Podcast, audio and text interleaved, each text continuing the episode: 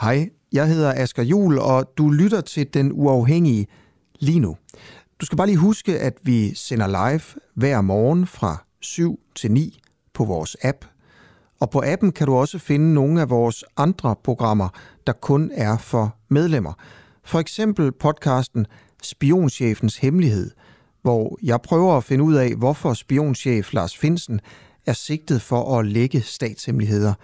Hvad mener politiet, han har lægget? Hvorfor ordnede man egentlig ikke sådan det her i hemmelighed bag gardinerne? Hvilken rolle spillede Mette Frederiksen egentlig, og hvem er Lars Finsen? Nå, ikke mere om alt det. Du kan høre det i podcasten. Download vores app og bliv medlem, hvis du vil høre for eksempel det her program. Ja, og så slipper du i øvrigt også for den her irriterende besked i din daglige nyhedspodcast.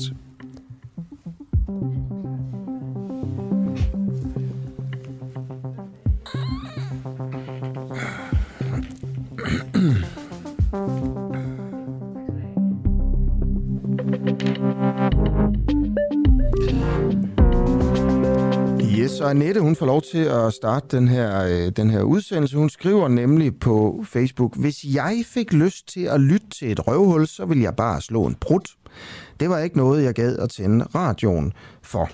Om en halv time er Rasmus Paludan med her i studiet hos mig. Jeg stiller spørgsmålet til ham, hvad er hans næste træk i Sverige? Og det gør jeg selvfølgelig, fordi at her over påsken, der har øh, mange områder i Sverige jo stået i brand. Det har været helt vilde billeder, ikke? Mere end 200 personer har været involveret i optøjer, 26 sårede, 20 ødelagte køretøjer, man har taget politi, øh, politibiler, øh, man har sat politibiler i brand, tre personer er blevet ramt af skud. Øh, det har været helt vildt, og øh, det hele det er udløst af øh, den danske politiker Rasmus Paludan, der var tæt på at komme i Folketinget sidste gang. Han er jo så også svensk statsborger, og nu vil han, siger han altså, i øh, det, det svenske folketing i rigsdagen i Sverige. Hvad vil han i Sverige? Altså, hvad er hans, hvad er hans planer for fremtiden i Sverige? Husk at skrive ind øh, til mig her i løbet af morgenen, især når Paludan er, er med, hvis du har nogle kommentarer eller nogle spørgsmål øh, nogle spørgsmål til ham. Du kan skrive øh, til mig på øh, sms 1245, så skal du bare skrive DUA først, D-U-A-H, og så din besked. Du kan også skrive til mig inde på Facebook. Og så siger jeg bare godmorgen, og Kim har allerede skrevet godmorgen derinde. Hej Kim, det er en fornøjelse, du lytter med. Øhm, og så har vi også fødselsdag i dag på Den Uafhængige. Så tak, tusind tak til alle jer, der har støttet os øh, gennem et år, der har været med helt fra starten af. Den 19. april 2021, der gik vi jo i luften med at lave morgenradio. Vi havde jo den der sindssyge øh, vision om, at vi sådan i fællesskab med dem, der lytter til os, ville skabe et uafhængigt øh, medie i Danmark, uden statsstøtte, uden støtte fra rigmænd eller noget som helst. Og det har vi jo indtil videre faktisk gjort. Øh, vi har sådan bidt os fast, fast i debatten i, i Danmark og bliver taget seriøst og, og laver afsløringer og stiller kritiske spørgsmål øh, til dem med magt i Danmark. Og vores ambition er selvfølgelig at blive ved med det og gøre det endnu, endnu mere. Øh, og derfor har vi jo som altid brug for øh, din hjælp til to ting. Og udbrede, at vi findes. For det er jo nok vores største problem, det er, at der trods alt ikke er nok, der kender os endnu. Så prik din nabo på skulderen, sig, vi findes. Øh, og den anden ting er, hvis du har råd til det, kun hvis du har råd øh, og lyst, så kan du også hjælpe os på vores rejse. Øh, og det kan du gøre ved at blive medlem. Du kan gå ind på vores hjemmeside. Du kan også bare tage telefonen frem lige nu, og så skrive 1245 og skrive UA. U for Ulla og A for Anders, altså UA. Så får du et link, hvor du kan blive øh, hvor du kan blive medlem. Øh, Jane skriver også godmorgen, og Hussein øh, Ali øh, skriver ind til mig allerede nu her, hey, kan du spørge Paludan om, hvor mange koraner han vil brænde, før han vil stoppe? Ja, det vil jeg faktisk gerne, Hussein. Øh, fint spørgsmål. Så det stiller jeg videre til Paludan om øh, 25 minutter, og Lars skriver tillykke øh, med fødselsdagen, og tusind tak for det, Lars. Øh, det her det er jo også en morgen, hvor øh, offensiven i det østlige Ukraine angiveligt er øh, gået i gang. Den gik i gang i nat. Det sagde den ukrainske præsident Zelensky. Russerne har nu lanceret deres store offensiv for at tage Donbass regionen. Hvad er der sket i nat, øh, og hvordan prøver russerne at gøre det her? Jeg synes, det er lidt svært at få sådan et, et overblik, når man kigger på, øh, på aviserne her til, her til morgen. Øh, der står ikke så meget andet, end at russerne er i gang og har angrebet over en lang front. Det kommer vi også til at have fuld fokus på, selvfølgelig, her i løbet af morgenen. Men øh, Jesper, Jesper Sølk, du er øh, korrespondent for TV2 øh, i Sverige. Godmorgen til dig. Det er korrekt. Godmorgen. Ja, godmorgen. Jeg tænkte, du ligesom kunne være sådan uh, lidt uh, en eller anden form for sådan opvarmningsbane for Rasmus Paludan. Hvad siger du til det? Op for ja. ja, lige præcis. Det er også derfor, jeg siger det. Men øh, så kunne du måske fortælle os, hvad der egentlig er sket her den seneste uge, altså bare sådan kronologisk i forhold til, at øh, der har været ballade efter, efter Paludans øh, demonstre, eller øh, hvad, hvad skal vi kalde happenings øh, for flere forskellige steder i Sverige. Men helt overordnet, så øh, valgte Rasmus Paludan jo at have de her manifestationer, provokationer, hvordan man nu vil udtrykke det i Sverige i flere forskellige svenske byer. Og indledningsvis, der gav politiet tilladelse til at lave dem. Man har en ret udvidet beskyttelse af ytringsfriheden her i Sverige. Man vurderede fra svensk side, at det her, det faldt indenfor. Det kunne man godt afholde, så at sige. Øh, det, der så sker hen over dagene, det er, at der som følge eller som en reaktion på øh, Rasmus Paludans aktioner, kommer de her meget voldsomme optøjer, som vi ser i by efter by i Sverige. Og når vi siger voldsomme optøjer, så skal vi altså huske, at politiet her i Sverige i går på et pressemøde sagde, at det her det var noget af det voldsomste, de nogensinde havde set. Vi talte om potentielle morforsøg på politibetjente, vi talte om mulig morbrand, vi talte om vold direkte mod politiet, altså store sten, der blev kastet i hovedet på betjente. Og den overordnede analyse i Sverige i øjeblikket er, at Rasmus Paludan nok var gnisten, provokatøren, der startede, men den rigtige, øh, det rigtige fokus er i virkeligheden på demonstranterne, eller de kriminelle, om man vil. En gruppe, som var villig til at lade sig provokere, eller ligefrem lade som om de var provokeret. Men det egentlige mål var at angribe politiet, og her havde de en anledning. De brugte Rasmus Paludan som en undskyldning for at gøre det. Mm. Vil, du, vil du prøve at fortælle lidt om, øh, altså, hvad der skete, nogle eksempler på, hvor vildt det var? Jamen, i virkeligheden, der er et billede i, øh, i, i Sverige, som politiet har lagt ud, som viser en politihjelm, øh, som selvfølgelig er den her hårde skal bagpå, og så er der et, øh, et hårdt glasvisir foran. Og der kan man så se en stor revne ned igennem øh, glasvisiret foran, og så en masse blod. Og det er en betjent, som har fået en øh, øh, sådan en tagsten øh, lige direkte i hovedet.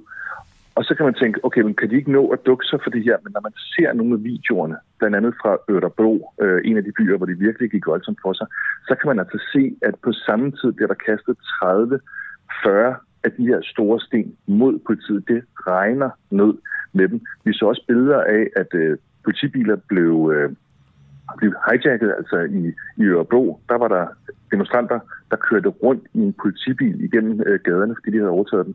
Vi har hørt øh, historier, og politiet har været ret åbne øh, her efterfølgende. Der har været masser af betjente ude og fortælle om deres oplevelser. Og nogle af dem har sagt direkte, at der i i nogle timer havde de den her følelse, at de stod der, at det var så voldsomt, at de ikke var sikre på, at de ville komme i live øh, hjem. Og det kan jo lyde voldsomt, men det er bare for at sige, at det er ikke én betjent, der er ude at sige det her. Mm. Det er flere betjente, og de er blevet bakket op af deres øh, rigspolitichef. Mm. Og hvor mange dage har det stået på i Sverige? Men det er vel oppe i en øh, fire dages øh, tid, Øhm, I lidt forskellige grader øh, skal det jo med. Altså, der har været nogle steder, hvor det har været mere voldsomt end, end andre, men det der jo er interessant i den her diskussion er også, at hvor det til at starte med alene var de steder, hvor at Rasmus Paludan var, så udviklede det sig øh, i de sidste dage her hen over påskeweekenden, blandt andet i Lindköping og i Nordsjøbing og også øh, i, inde i Malmø, hvor der blev brændt en skole af af nogle, af nogle unge. Der var Rasmus Paludan der, der sådan set ikke. Øh, der var annonceret øh, nogle ting, men politiet havde på det tidspunkt valgt at sige, nu, øh, nu er det nok. Øh, nu, nu er der simpelthen for meget uro omkring det her. Men der var alligevel øh, optøjer, så jeg vil sige igen den her fortælling om, at øh, Rasmus Paludan nok var gnisten, men at der også var en ekstrem villighed til at begå vold, også selvom man så ikke var der. Og det fortæller jo lidt om, at historien ikke alene handler om, at man er fornærmet, at der er grupper i Sverige, der er fornærmet over det, Rasmus Paludan gør, men også, at der er de her lommer i det svenske samfund, som har lidt efter muligheder for at gå til angreb på politiet. Ja. Øh, lad os lige prøve at øh, tage øh, en, en, lille, en lille video, en lille lydklip her fra, øh, hvordan det lyder, når Rasmus Paludan holder sådan en, en happening her, hvor han brænder øh, Koranen af. Det gør mig ganske glad, øh, for at ni viser, at vi tycker også, at det kan være ganske bra at brænde Koran her i Rinkeby. Mohammed Bani gjorde. og nu kommer det mer eld på Koranen. Jättebra! Nej, alltså eh, jag förstår inte vad du säger, men eh, du gillar att jag bränner Koran. Tack så mycket. Ja, jag gillar också att jag bränner Koran, ja. Tack, tack, tack, tack. Man kunne næsten ikke forestille sig sådan mere sådan ironisk, øh, altså øh, øh, provokerende øh, types end, end Rasmus Paludan, når han siger de her ting. Øh, men han står altså her, det, det lyder fra, at han står i Rinkeby, øh, nord for Stockholm, og brænder Koranen af. Og der skal man også lige vide, at Rinkeby er et sted, hvor, øh, hvis man er der, at, at at langt, langt de fleste har øh, indvandrerbaggrund, og det er sådan også et af de steder, hvor der er nogle, øh, nogle bandeproblemer. Øh, nogle ret store bandeproblemer. Øh, så øh, altså, vil du, kan du, ved du lidt om, hvordan det så ud, da, når han brændte Koranen, og gjorde han det selv, eller var der nogen andre, der gjorde det? Har du, har du set noget om det? Nej, der tror jeg faktisk, øh, altså jeg, jeg har set øh, videoerne, men jeg har ikke været øh, ude med nogen af de her manifestationer øh, i løbet af de seneste dage øh, af forskellige øh, grunde. Men, men, men har mere fulgt sådan diskussionen, analysen, reaktionerne øh, rundt om det. Og hvis en ting, jeg lige måske bare kan sige, er, at det, det påfaldende er, hvor hurtigt Rasmus Paludan og hans provokation er faldet ud af debatten her i Sverige, af reaktionerne. Der er selvfølgelig masser, øh, det har vi også set i Danmark, der har været uenige i det, men der har, og så har der samtidig været det her forsvar af, af ytringsfriheden. Men meget, meget hurtigt er det kommet til at handle om, om dem, der gik på gaden, dem, der var villige til at bruge vold mod politiet, hvad man gør ved det, hvad det er et udtryk for i det svenske samfund, at der er de her øh, personer. Og der er Rasmus Paludan gnisten, men også enormt hurtigt faldet ud af selve diskussionen. Okay. Bliver han interviewet i svenske medier, øh, øh, eller, eller bliver han bare fuldstændig forbigået i tavshed? Nej, jo ikke fuldstændig forbigået i tavshed. Øh, der er, er masser, hvis du kigger rundt nu her, masser af præsentationer af, hvem at øh, danskeren øh, med, øh, med, de, med de meget provokerende budskaber, hvem han, men han, hvem han er i de, i de svenske medier. Mm. Men det er jo ikke sådan, at han overtager ham som person, den svenske mediedagsorden mm. eller den Nej. politiske dagsorden. Han er igen en, en provokatør, og det som er analysen, det er, at provokationen har været der, den har været bevidst, men det vigtige for rigtig mange år er, at der har været folk, der har været villige til at lade sig provokere, eller lade som om de har været provokeret. Ja.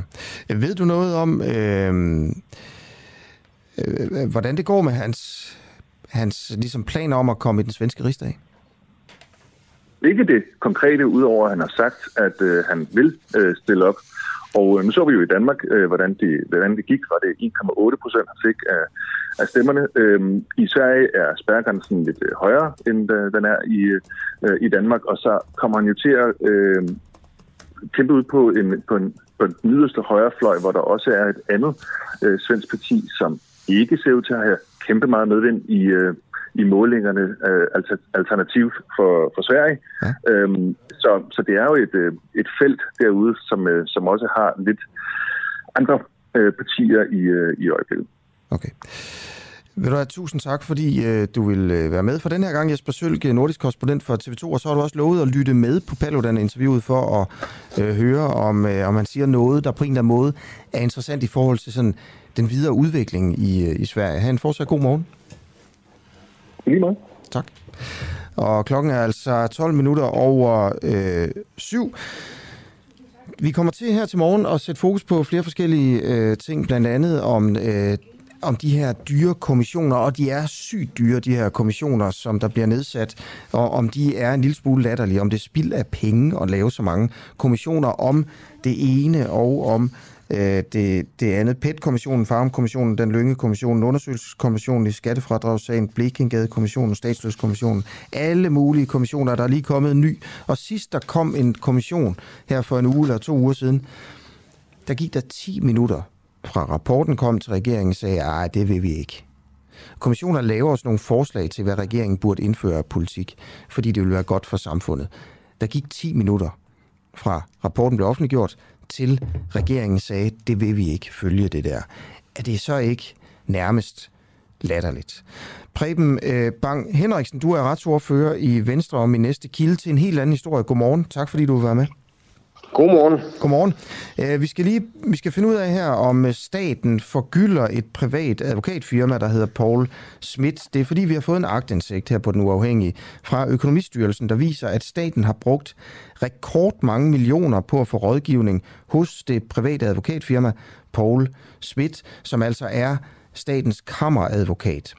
Øh, 608 millioner kroner har ministerierne samlet set smidt efter advokaterne i det her firma, øh, som jo altså, som jeg også sagde, er kendt som kammeradvokaten. Hvad tænker du om det tal? Jeg tænker, det er et helt astronomisk tal, og så samtidig så dækker det jo slet ikke over øh, det samlede forbrug, hvis du tager statens øh, selskaber med øh, i ligningen, og hvis du også tager med øh, det, man øh, omsætter på konkursbord og lignende, øh, hvor regningen jo altså går ud til boet, men man er inde, fordi man er statens advokat. Så summa summarum må jeg sige, ja, det er en favorisering. Den har fundet sted siden 1936, en favorisering af et øh, bestemt øh, advokatfirma, og det øh, synes vi i Venstre er ganske urimeligt. Mm. Vil du prøve bare lige at sætte os ind i, hvordan det fungerer her med, at øh, et, et advokatfirma kan få enret øh, eller monopol øh, på, på statens advokatopgaver? Øh, Jamen, det er jo øh, øh, ganske enkelt øh, således, at øh, når, når staten har en opgave, ja, så kigger man øh, straks til kammeradvokaten på flere af styrelsernes hjemmeside, står oven i købet, at, at de bruger kammeradvokaten konsekvent, altså det er et privat firma, øh, der på den her måde har fået monopol på det. Så længere er historien som end ikke. Øh, der øh, benyttes kun øh, andre advokatfirmaer i meget, meget lille omfang. Og det har jo altså en dels den betydning, at det giver en skævvridning af Danmarkskortet, når et Københavns firma sidder på en omsætning på ja, langt over 600 millioner kroner. Mm. Øh, og så herudover, så må vi jo altså også sige, at der er ikke noget, der bliver billigere af, at man giver monopol til et bestemt firma. Nej, øh, men er det sådan, at, at statens organer skal bruge det her private firma, eller er det bare noget, der ligesom er blevet kutume? Begge dele, tror jeg. Uh, det er i hvert fald noget, der er blevet kutume. Det kan vi jo se på, på, på tallene. Og om de skal bruge det, ja, øh, Venstre-regeringen forsøgte at få brudt op med den praksis. Jeg tror desværre, at regeringen er faldet tilbage til, at øh, de enkelte ministerier skal øh, kigge mod øh, kammeradvokaten indledningsvis. Sådan ser det i hvert fald ud på tallene. Øh, og det er så også derfor, vi har fremsat et forslag i Folketinget om at øh, udbyde det her arbejde i langt, langt højere omfang. Ja, øh, hvis vi lige tager tallene her øh, på øh, statens forbrug hos det her private advokatfirma, der jo altså hedder Kammeradvokaten, men man skal ikke lade sig snyde, det er jo bare et privat firma, øh, så bruger, så i 2021 sidste år, så brugte Skatteministeriet 340 millioner kroner øh, hos, hos øh, det her firma. Det er jo nok på grund af de skattesager, der har været, hvor man har forsøgt at føre sager i udlandet, gået ud fra, for at hive nogle af de penge hjem, som øh, der er blevet svindlet for. Forsvarsministeriet 45 millioner, Transportministeriet 38 millioner, Sundhedsministeriet 32 millioner, Landbrugsministeriet 29 millioner, Erhvervsministeriet 15 millioner. Sådan går det ellers bare øh, derned af en, som man rammer det her tal, der hedder 608 millioner kroner, og du siger så, jamen tallet er meget, meget højere, fordi statens firmaer og styrelserne og sådan noget, de bruger også mange, øh, de sender mange, øh, de betaler mange regninger til det her advokatfirma. Øh, og I foreslår så i Venstre hvad? Jamen, vi foreslår, at statens advokatarbejde skal i udbud, øh, og øh, det kan ske på forskellige vis. Øh, geografisk, hvis vi tager det som et eksempel, det er jo fuldstændig vanvittigt, at der rejser en advokat fra, øh, fra København og til retten i Sønderborg eller til Jørgen for at føre en retssag for staten. En retssag, som måske er helt banal, ja endnu værre, hvis nogen købet har lokal islet, så var det dog bedre at bruge en privat advokat. Så det kan udbydes øh, geografisk, men det kan også fagopdeles, sådan at man bruger de specialister, der er rundt om i Danmark. Altså jeg vil sige, øh, den her ordning vil jo være øh, fuldt retfærdiggjort, hvis øh, simpelthen de eneste fornuftige advokater, de sidder hos øh, advokatfirmaet Paul Schmidt, men der er altså 5.000 andre advokater i Danmark, og de er jo ikke udulige alle sammen, så jeg kan ikke se, hvorfor det hele det skal samles i et uh, monopol. Nej. Øhm, det, det, det, her, det giver vel også øh, flere arbejdspladser til provinsen så? Altså, der er vel også en eller anden form for indirekte udflytning af arbejdspladser i det?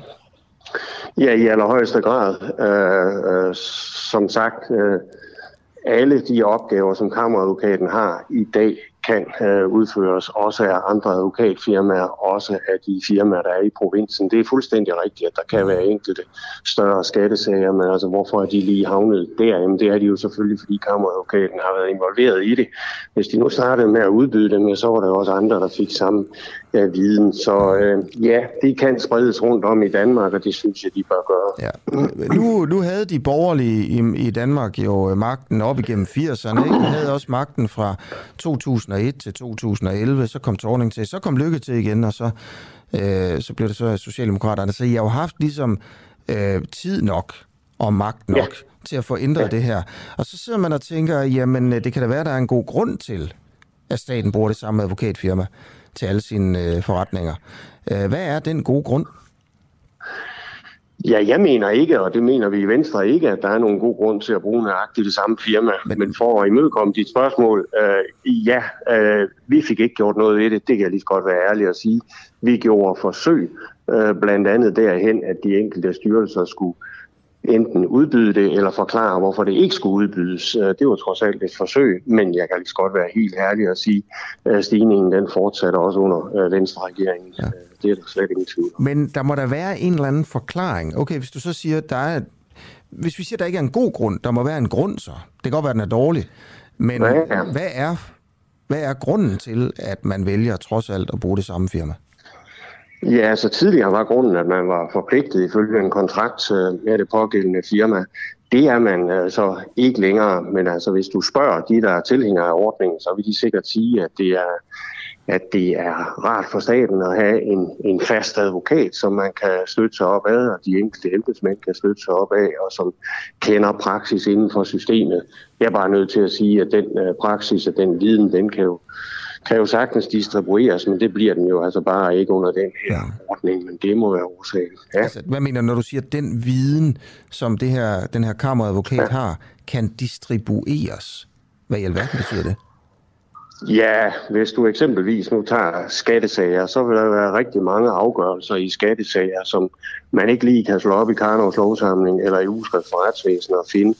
Det er det, der kaldes utrygte afgørelser. Det er nogen, som ministerierne ligger inde med, og som de selvfølgelig også sender den vej af ministeriernes advokat, nemlig omkring kammeradvokaten. Og de der afgørelser kan være værdifuld viden, som, som den nuværende kammeradvokat har. Men det er så det, jeg siger, det er, er jo ikke anderledes end den viden, kan andre advokater også få. De er ikke udulige, de 5.000 andre. Okay. Preben Bang Henriksen, tusind tak, fordi du vil være med her øh, til morgen. Du er velkommen. Tak for det. Øh, til en historie om, øh, om det tal, vi har gravet frem. Altså, vi har fået agtindsigt her på den uafhængige. 608 millioner kroner har ministerierne smidt efter det private advokatfirma Paul Schmidt, som altså har øh, i praksis monopol på øh, på at være advokat for staten og statens øh, organisationer og virksomheder, og tjener altså fedt på det. Øh, og, og det er, man kalder den kammeradvokaten, det er bare helt almindelig advokatfirma, der ligesom har fået den her øh, fede kontrakt, som Venstre nu vil, øh, vil gøre op med. Det her, det er altså, øh, det er vores historie her til morgen. Vi kommer selvfølgelig til at følge op på den her de næste par dage, øh, hvis der er nye ting. Prøv at få en forklaring. Måske der også er en god forklaring på, hvorfor at staten vælger at sige, at bare vælge et advokatfirma. Øhm, Karl skriver en sms øh, ind til mig her. Godmorgen, Asger. Stort tillykke med den uafhængige. Tusind tak, Karl. Øh, og så skriver Karl videre, jeg er slet ikke enig med Rasmus Paludan i noget som helst. Jeg synes, han er en provokatør uden lige, men det er totalt forkasteligt, at en flok idioter sætter Sverige i brand over en bog, som halvdelen af dem med garanti ikke har læst. Og de giver Rasmus præcis, hvad han vil have. Der er Øh, et stort oprydningsarbejde i vente med de udemokratiske voldsmænd i Sverige. Fortsat god morgen, skriver altså Karl. og Karl, øh, nu er der jo så 10 minutter til Rasmus Paludan, øh, han, han ankommer, og Øh, han sætter sig her i stolen ved siden af mig, og jeg begynder at stille ham nogle spørgsmål. Husk alle sammen, at I kan skrive spørgsmål til Paludan, øh, som jeg så vil stille videre til ham. Der er kommet en del allerede, og dem skal jeg nok øh, gøre mit bedste for, eller dem skal jeg nok stille videre, mange af dem, hvis, de altså, hvis jeg vurderer, de er gode, øh, og ellers så stiller jeg dem ikke videre. Men inden Paludan, nu er der øh, de her 5-10 minutter til, han kommer, der, øh, der vil jeg gerne stille spørgsmålet her overordnet. Det handler egentlig også om spild af penge i det offentlige, og det er noget, vi har lidt øh, fokus på her til morgen. Øh, spiller politikerne millioner af skattekroner den her gang ikke på kammeradvokaten, men på at nedsætte dyre kommissioner, der i praksis ikke betyder særlig meget. Et eksempel for nylig. Første del af Reformkommissionens rapport blev offentliggjort, og fra offentliggørelsen, der gik der 10 minutter før der kom en pressemeddelelse fra regeringen, som afviste rapportens forslag. Det var altså forslag om at omlægge dele af SU'en til lån, Øh, og derfor er det bare nærliggende ligesom at stille spørgsmålet, spilder vi skattekroner på mange af de her kommissioner? Jørgen Grønnegård, du er professor emeritus ved Institut for Statskundskab på Aarhus Universitet. Øh, vil du sige, at vi spilder penge på, på kommissioner? Godmorgen. Nej, det gør vi på ingen måde. Øh, den opfattelse, du refererer, er meget øh, udbredt, men øh, den hviler altså på luft. Altså det, der karakteriserer kommissioner af den art, som Reformkommissionen, ja, det er, at de bliver sat til at kuglegrave et område, analysere det igennem, komme med forslag til, hvad man kan gøre ved de problemer, øh, som man øh, finder. Og så er det selvfølgelig sådan, at øh, så er det op til politikerne øh, at øh, finde ud af, øh, hvordan de vil stille sig til forslagene to ting i den sammenhæng. Øh, det første er, at regeringen jo ikke totalt afviste de forslag, der kom fra Reformkommissionen.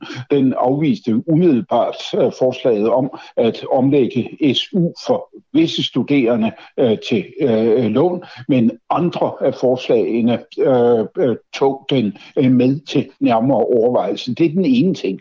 Og den anden ting, som er vigtigere, det er, at reformer af den art, det kan godt være, at de umiddelbart ikke bliver fuldt op af politisk handling.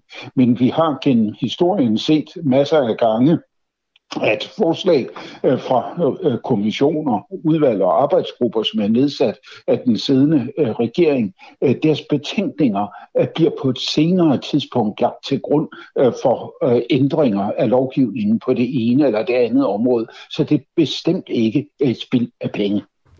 Øh, vi har nogle tal her. Det, vi har været svært ved at finde sådan et, et overordnet tal for, hvad koster det egentlig med kommissioner i Danmark. Øh, og vi har heller ikke rigtig kunne se sådan en eller anden konklusion på det. Nu er det blevet undersøgt, de, de har så og så meget indflydelse. Øh, men, men vi har nogle, nogle drøb her.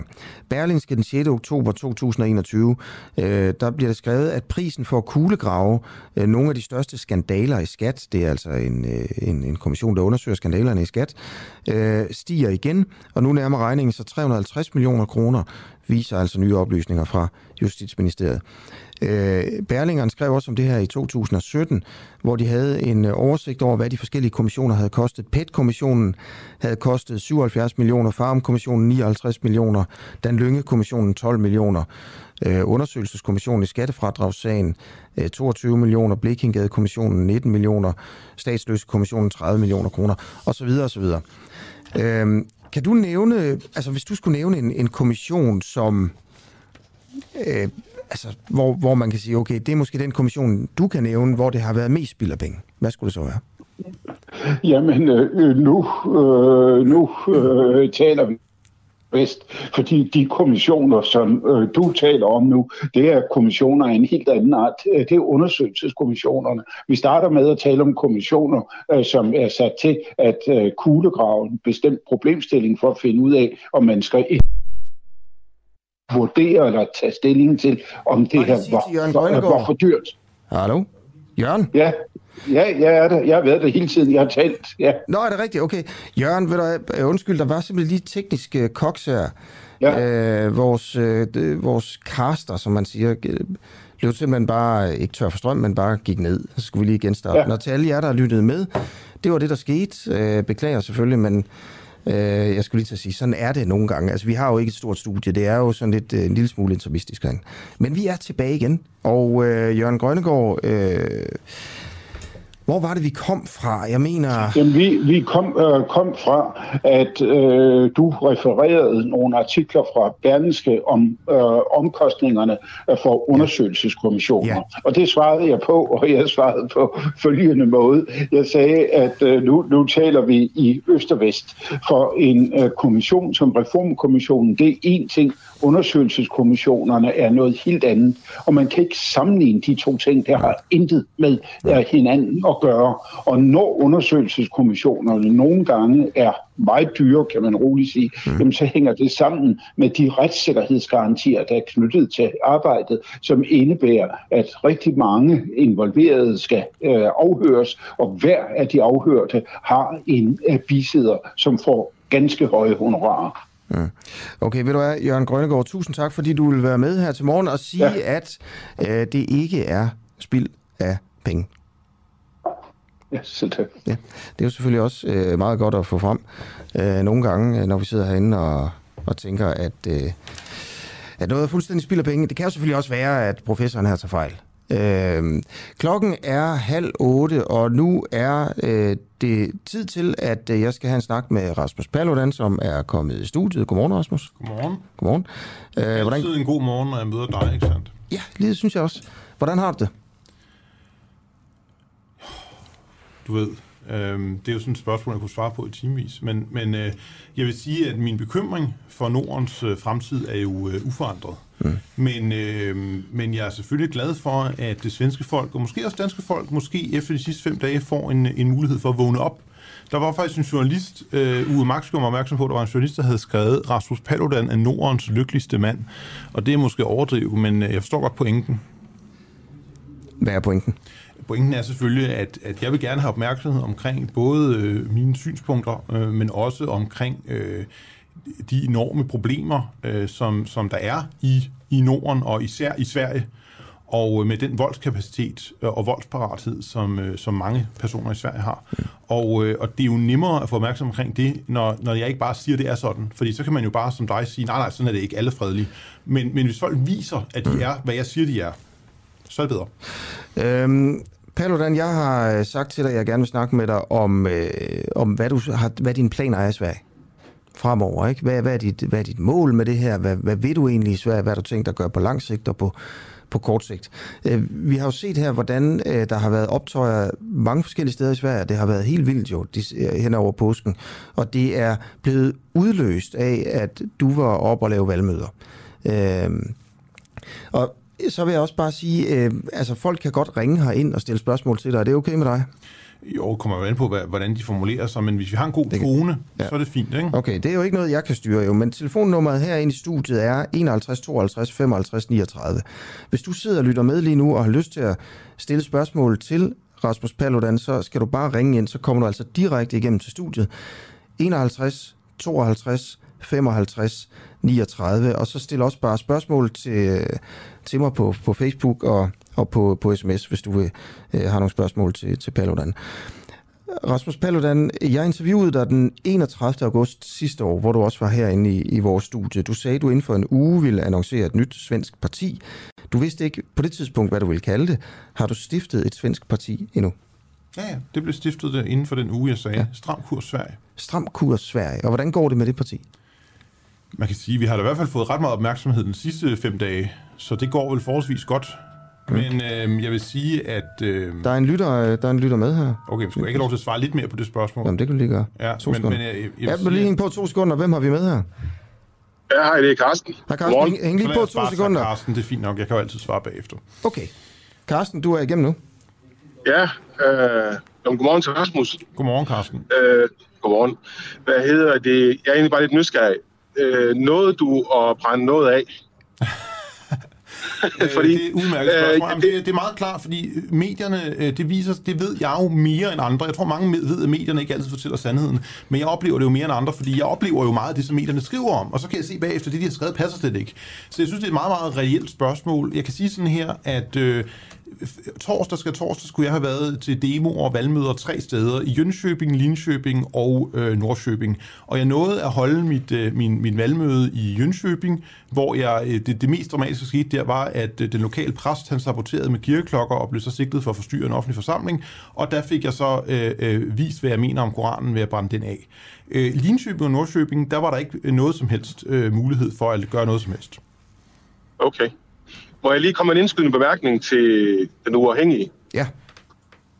Øh, I går blev der jo sagt på det svenske pressemøde, at øh, der blev sådan set sagt, at Rasmus var ikke den, der var årsagen til det, men det var det blev brugt som en undskyldning for at sætte brand i gaden.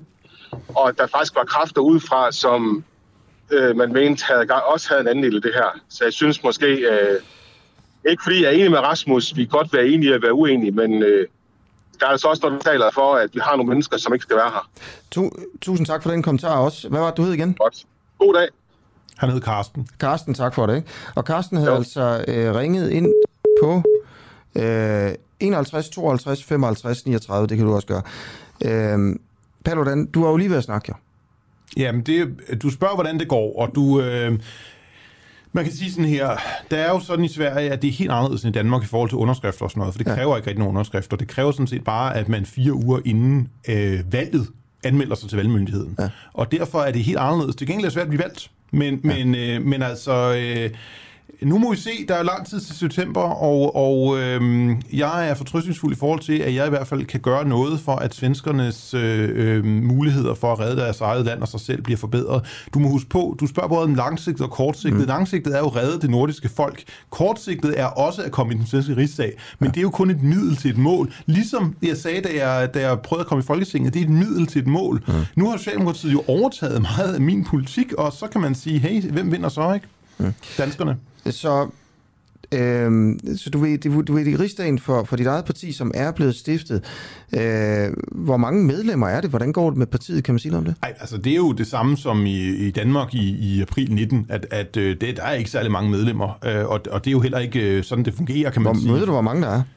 Øh, nej, men, men man kan sige, nu må vi se, det kan også være, at, at der kan ske meget i, øh, i... Jeg synes, du fokuserer lidt for meget på... Øh, måske sådan nogle ting, som ikke er så interessante i virkeligheden, fordi om vi har fem medlemmer, eller om vi har 5.000 medlemmer, gør for mig ikke den store forskel, hvis vi rent faktisk kan forandre Sverige i den rigtige retning. Mm. Øhm, så, så, så det er nok mit fokus, og i virkeligheden kan man sige, det kan jo også være, at vi ender med at stille op for noget andet. Altså det, er jo, det kan jo være, at der er andre partier, som gerne vil have mig på listen. Er der nogen, der er interesseret? Ja. Hvem? Ja, det fortæller jeg ikke dig. Du har det med at fortælle det til andre også, og sådan noget. Du kan ikke holde på en hemmelighed. Ah, okay. okay, det kan du godt, men øh, jeg siger det ikke øh, offentligt. Nej, okay. Men du er, er du i, i dialog med andre partier om at stille op for dem? Der er en løbende dialog. Okay. Øhm, så hvad er din sådan strategi for at blive valgt til den svenske rigsdag? Hvordan har du tænkt dig at øh, opnå stemmer nok? Ja, det er selvfølgelig ved at øh, skabe opmærksomhed omkring, at de nuværende partier i rigsdagen og, og også andre, der prøver at komme ind, de ikke har den nødvendige politik i forhold til at løse Sveriges problemer. Hvordan vil du skabe den opmærksomhed? Ja, det vil jeg jo ved at holde offentlige valgmøder, hvor jeg udtaler, øh, øh, hvad vores politik er, og udtaler min kritik af islam, som jeg synes er meget vigtig. Ja, og, og hvad, hvad har du tænkt dig at, har du tænkt dig at ændre noget i den måde, du, du laver de her valgmøder på, eller har du tænkt dig at, at fortsætte med at gøre det, som du har gjort den seneste uge, for eksempel? Jeg synes indtil videre virker som om, at den seneste uge, det fungerer fint. Du er godt tilfreds? Ja. Altså, jeg er ikke så godt tilfreds. Jeg vil foretrække at kunne gennemføre alle valgmøderne. Men altså, øh, man må jo også, du ved, og jeg vil også foretrække, at jeg ikke bliver ramt af en sten øh, i lørdags, da jeg demonstrerede i det sikre område, som politiet i Sverige havde fundet til mig. Men, øh, men stadigvæk, man må jo tage det sure med det søde, ikke? Ja. Øhm, okay, og, og det her med at brænde Koranen af, er det noget, du personligt står og gør egentlig til de her møder? Det har jeg gjort nu. Det har du gjort nu. Er det ikke et, er det ikke lidt et skift? Jeg, jeg synes øh, nogle gange, når jeg har interviewet dig, så, så gør du meget ud af at sige, at jeg har jo ikke personligt brændt Koranen. Jamen, det er også rigtigt, det er et skift. Det er et skift. Men jeg synes, at... at så du begynder at sætte ild til den selv, simpelthen? Ja. Hvorfor det? Det er jo mere fordi, at, at min, øh, min, min øh, afstandtagen fra at gøre det var primært, at pressen løg og påstod, at jeg havde gjort det, når jeg ikke havde gjort det. Men jeg synes måske i virkeligheden, det var en dårlig begrundelse, og så har jeg jo altid også været tilhænger af, at man skal lede ved eksempel. Så jeg synes til sidst, at det blev lidt mærkeligt, at jeg, at jeg fik alle mulige andre til at brænde Koranen, og ikke selv gjorde det. Det synes jeg var moralsk forkert. Ja, okay. Øhm Og hvornår har du tænkt dig at demonstrere i, øh, igen? Ja, det gør jeg klokken 16 til 19 øh, i Tornby i dag. Jamen i Sverige. Nå, det var ikke det, du spurgte om. Det er rigtigt. Men det var det, Det var det, det du jeg mente. Ja, ja, ja. Jeg kan ikke læse dine tanker. Øh, så vil jeg jo sikkert blive skræmt. Men jeg vil sige, at øh, det er nok om en lille uges tid. Okay. Øhm, hvorhen? Jeg tænker, at det vil være en god idé at, at gøre de steder, hvor jeg ikke fik lov, øh, til trods for, at jeg havde fået til, tilladelse. Det er jo så Linköping, Nordsjøbing, Bro og Landskrona. Mm. Hvor meget har du tænkt dig at gøre det her i Sverige frem mod valget? Jeg tænker, at vi kan godt nå i hvert fald 50 valgmøder. Op til valget? Ja. Som er i, er det korrekt, det er i september? Okay, nu skal jeg lige tælle her. Øh, hvis vi siger øh, maj, juni, juli, august, september, cirka 5 måneder. Øh, så 50, det er 10, det er jo hver tredje dag. Ja. Men du må tænke på, at, at hvis man holder tre om dagen, så er det jo færre dage. Okay, på den måde. Altså, det, var det, jo region, det, kommer... det var Region Øst, der gerne ville have, at jeg holdt alle tre den samme dag, skal torsdag. Fordi det er altså politiregion Øst i Sverige, fordi Linköping, Nordsjøbing og Jönköping ligger i den politiregion. Ja. Hvor har du folke, eller hvor, har du, hvor har du adresse hen? København. København. Det er også der, jeg bor. Okay, men kan du godt stille op til, til valget i Sverige, selvom du har bopæl i København? Ja. Du er ikke nødt til at flytte? Nej, nej. Altså, i Danmark skal man være øh, bopælsregistreret i Danmark ja. for at stille op til Folketinget. I Sverige skal man have boet i Sverige i nogen, noget tidspunkt i sit liv for at stille op. Hussein Ali spørger her på, øh, på, øh, på Facebook, øh, kan du spørge Paludan om, hvor mange koraner han vil brænde, før han vil stoppe? Jamen, det kan man ikke sætte tal på, men jeg vil sige sådan her, som jeg har sagt, at, at hvis jeg kan brænde 100 koraner i de 100 største svenske byer, uden at nogen prøver at overfalde mig eller true mig, så synes jeg, man godt kan stoppe. Okay. Så det må være, det må være slutindikatoren. Øh, ja. Når det kan lade sig gøre, så synes jeg, det er passende at stoppe. Så har man ligesom konstateret, at den frihed findes i Sverige. Okay. Øhm, Husk at ringe ind, hvis du lytter med nu her og har lyst til at komme igennem til Rasmus Paludan. 51 52 55 39 er øh, telefonnummeret herind, øh, herind til. Vi sidder og snakker om, øh, hvad øh, Paludans næste træk i Sverige, øh, i Sverige er.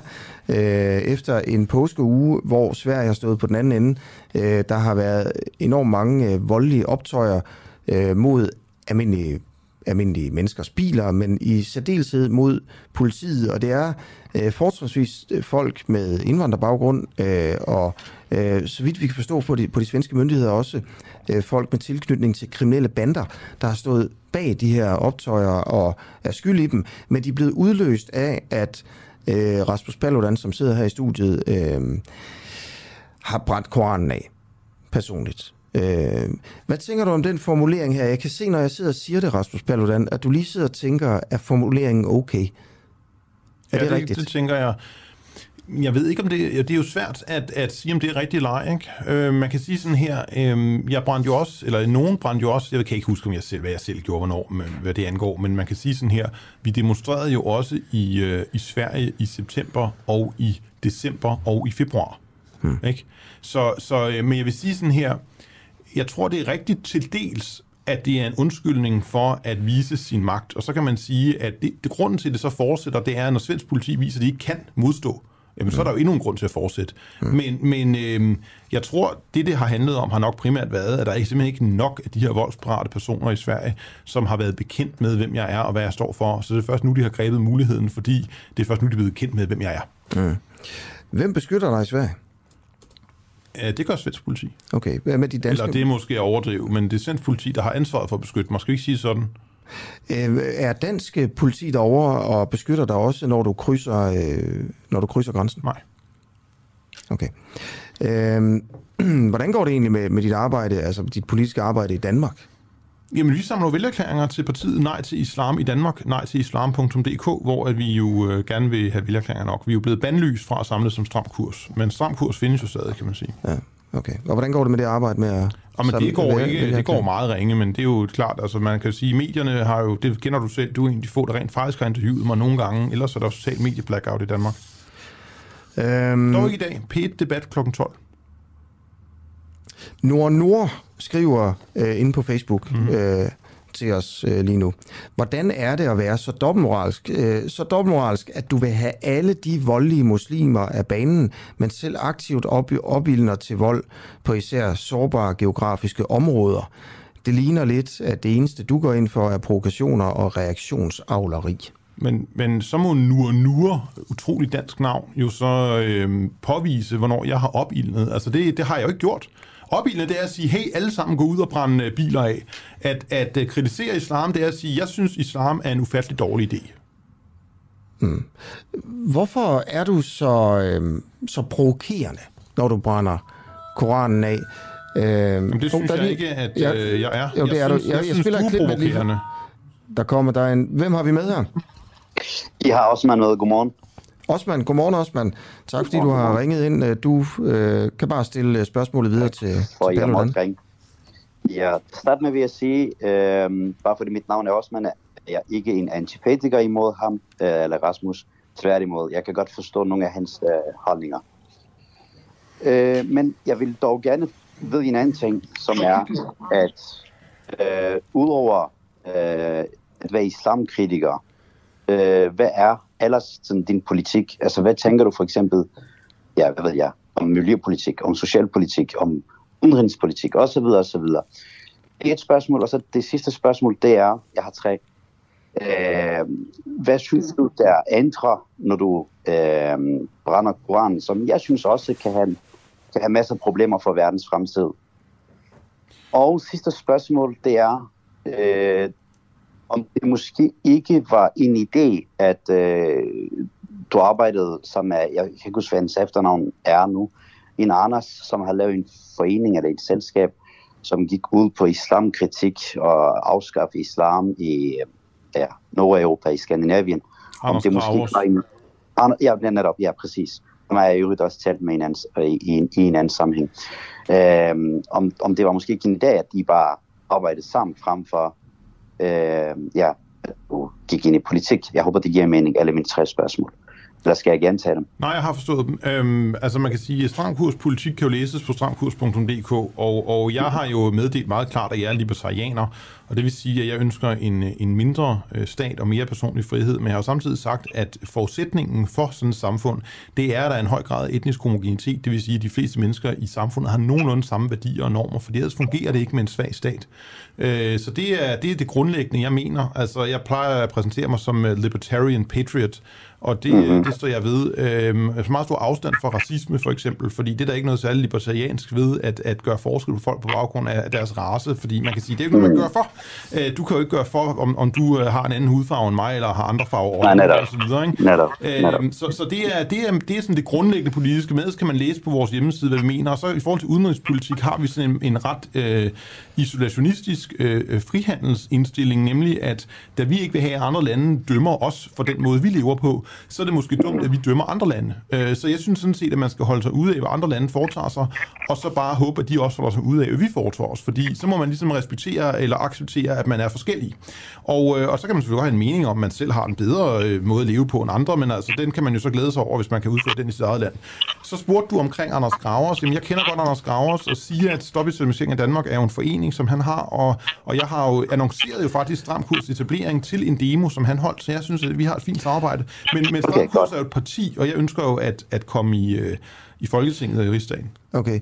Øhm, Osman, ved du, tusind tak, fordi du ville stille din, ja, må jeg din, din, din tre spørgsmål. Også, det var i forhold til, en lille kommentar til sidst, ja. ja. nej, det var det sidste svar, jeg ikke har fået hvad, han, eller hvad Rasmus, hvad du synes, at det ændrer, når du brænder Nå, jamen altså, det vil jeg godt sige. Det ja. ændrer, det, det, jeg mener jo, at især i Sverige, men også i Danmark, der er der jo en hel masse, der ikke vil acceptere det, og gerne vil begå vold og mor for, uh, som reaktion på det, og så længe det er det, så synes jeg, det er en rigtig god idé at vise dem. Det må man altså gerne i Danmark. Okay, Os, Osman, jeg får lyst til at spørge dig, Osman, fordi ja. du, er, du har jo navn der, øh, hvor man tænker, jamen du må komme fra et eller andet form for muslimsk baggrund.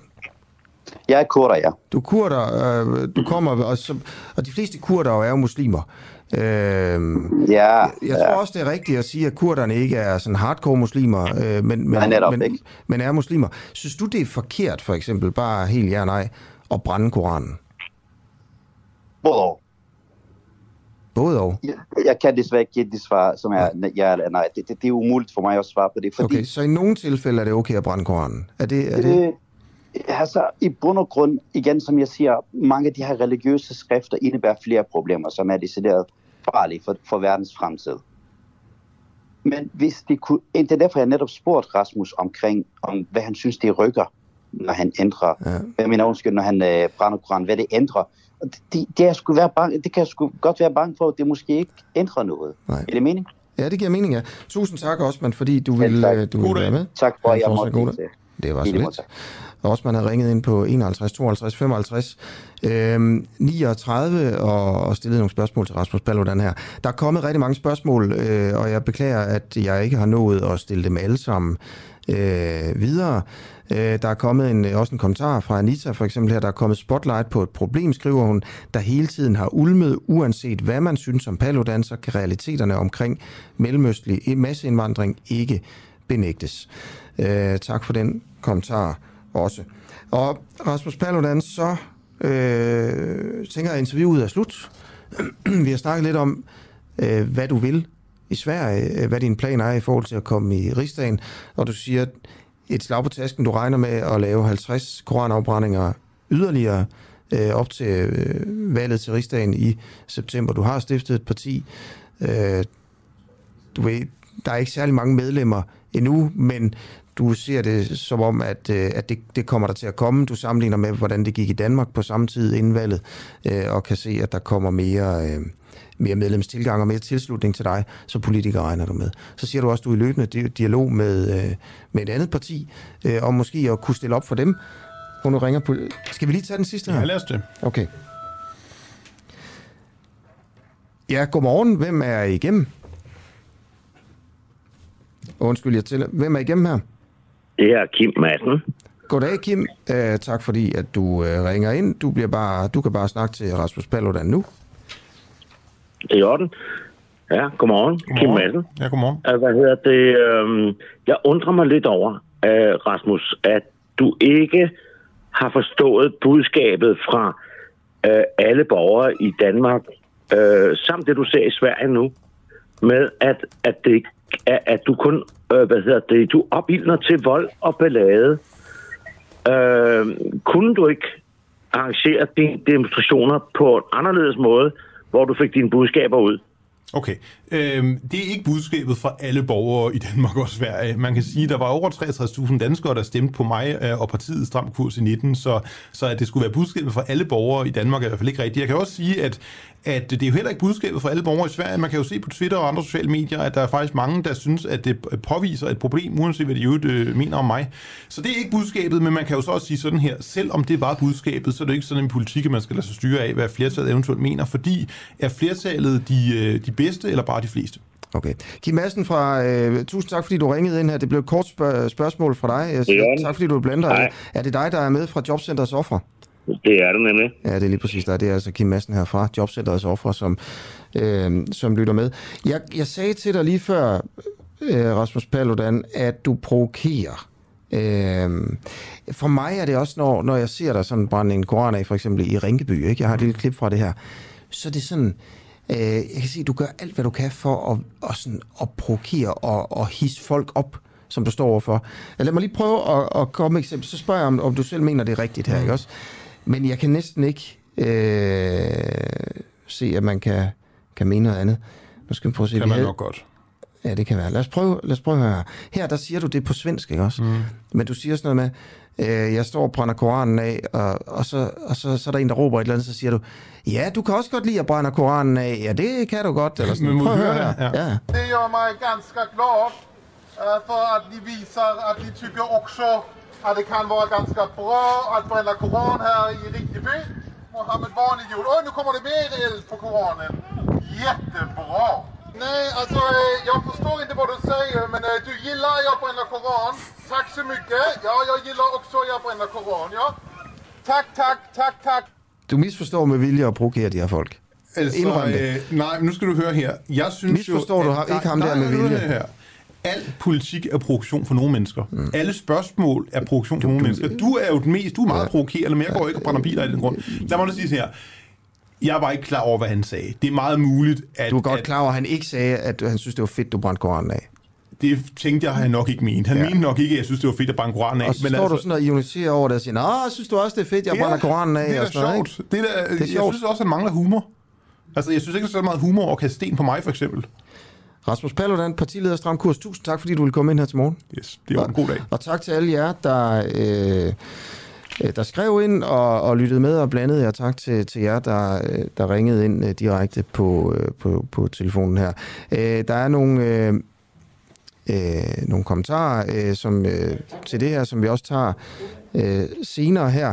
Skriv gerne, hvad du tænker om interviewet, og hvad du tænker om Paludan, om, om det her med, at han for eksempel siger, at han vil lave 50 koranafbrændinger mere op til valget i september. Hvor alvorligt er det her for det svenske samfund? Er det forkert, øh, eller er det okay, han, øh, han gør det? Øh, Jesper Sølk, du er TV2's korrespondent i, i Stockholm, i Sverige, i Norden faktisk. Mm.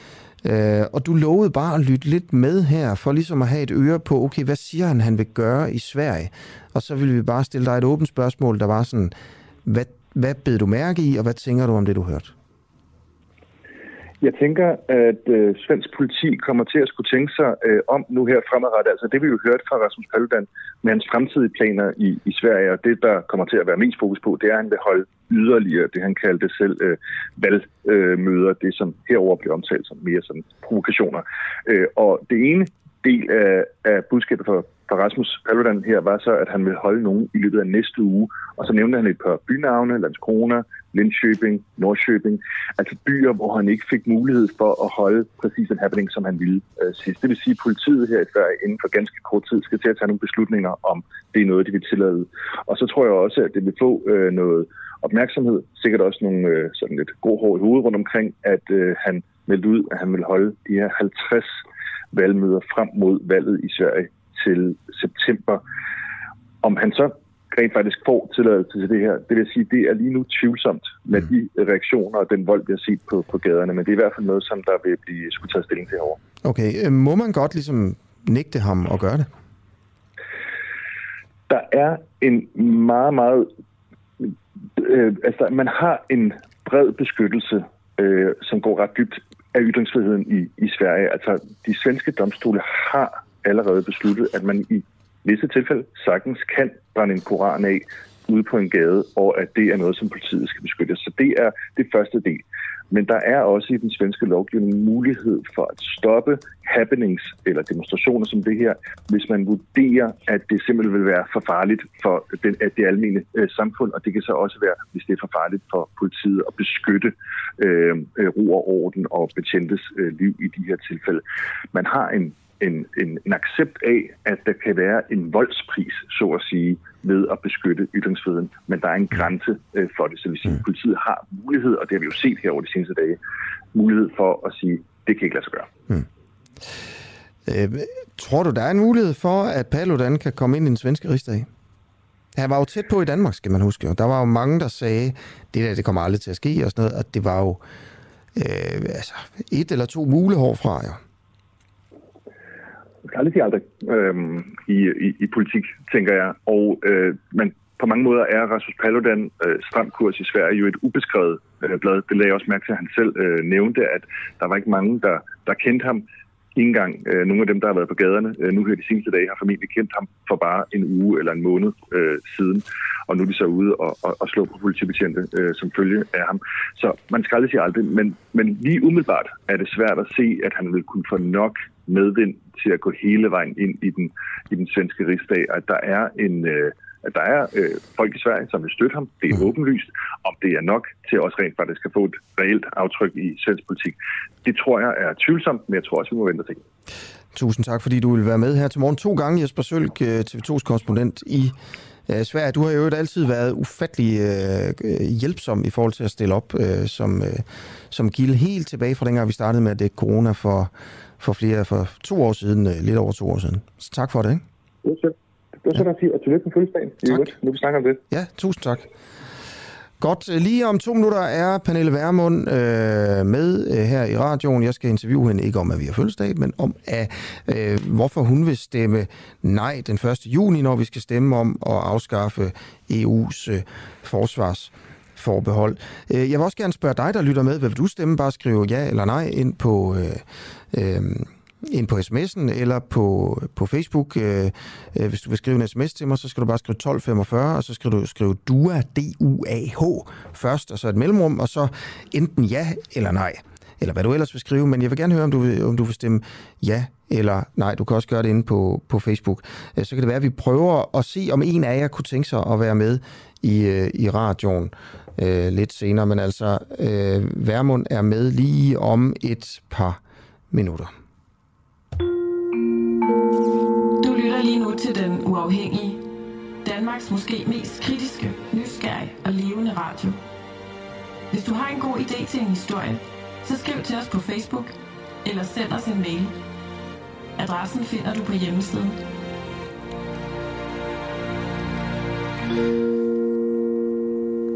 Et par af dagens nyheder her, inden vi kommer øh, til Værmund. Israel, Israel har natten til tirsdag dansk tid ramt mål i Gaza med luftangreb. Det er første gang i månedsvis, det sker. Ifølge Israels militær er det sket som reaktion på, at der mandag aften lokal tid blev affyret et missil mod det sydlige Israel fra den palæstinensiske enklave. Det ser ud til, at øh, urolighederne i den del af verden spidser til her øh, i de her dage. Ukrainere i øst forbereder sig på øh, russernes stigende bombardementer. Øh, den russiske offensiv i Donbass Regionen er ifølge Ukraines præsident Zelensky gået i gang. Det skete sent i aftes. Øh, det fortalte han i en video på Facebook. Og det betyder, at de ukrainske forberedelser på flere angreb i øst, øh, de har jo længe været i gang, og de bliver nu intensiveret. Øh, blandt andet bliver der i disse dage uddelt nødmadpakker og drikke til de indbyggere, der fortsat er til stede i de områder, som man forventer vil blive hårdt ramt nu. Soldaterne i Donbass-regionen er langt bedre forberedt, end de var i 2014, da pro-russiske separatister tog magten i dele af regionen, skriver BBC. Øhm, det helt vilde over i Ukraine, det sted, man virkelig skal have fokus på, og det sted, der begynder at komme flere og flere øh, informationer ud fra, det er jo byen Mariupol, øh, der er blevet fuldstændig sønderbumpet.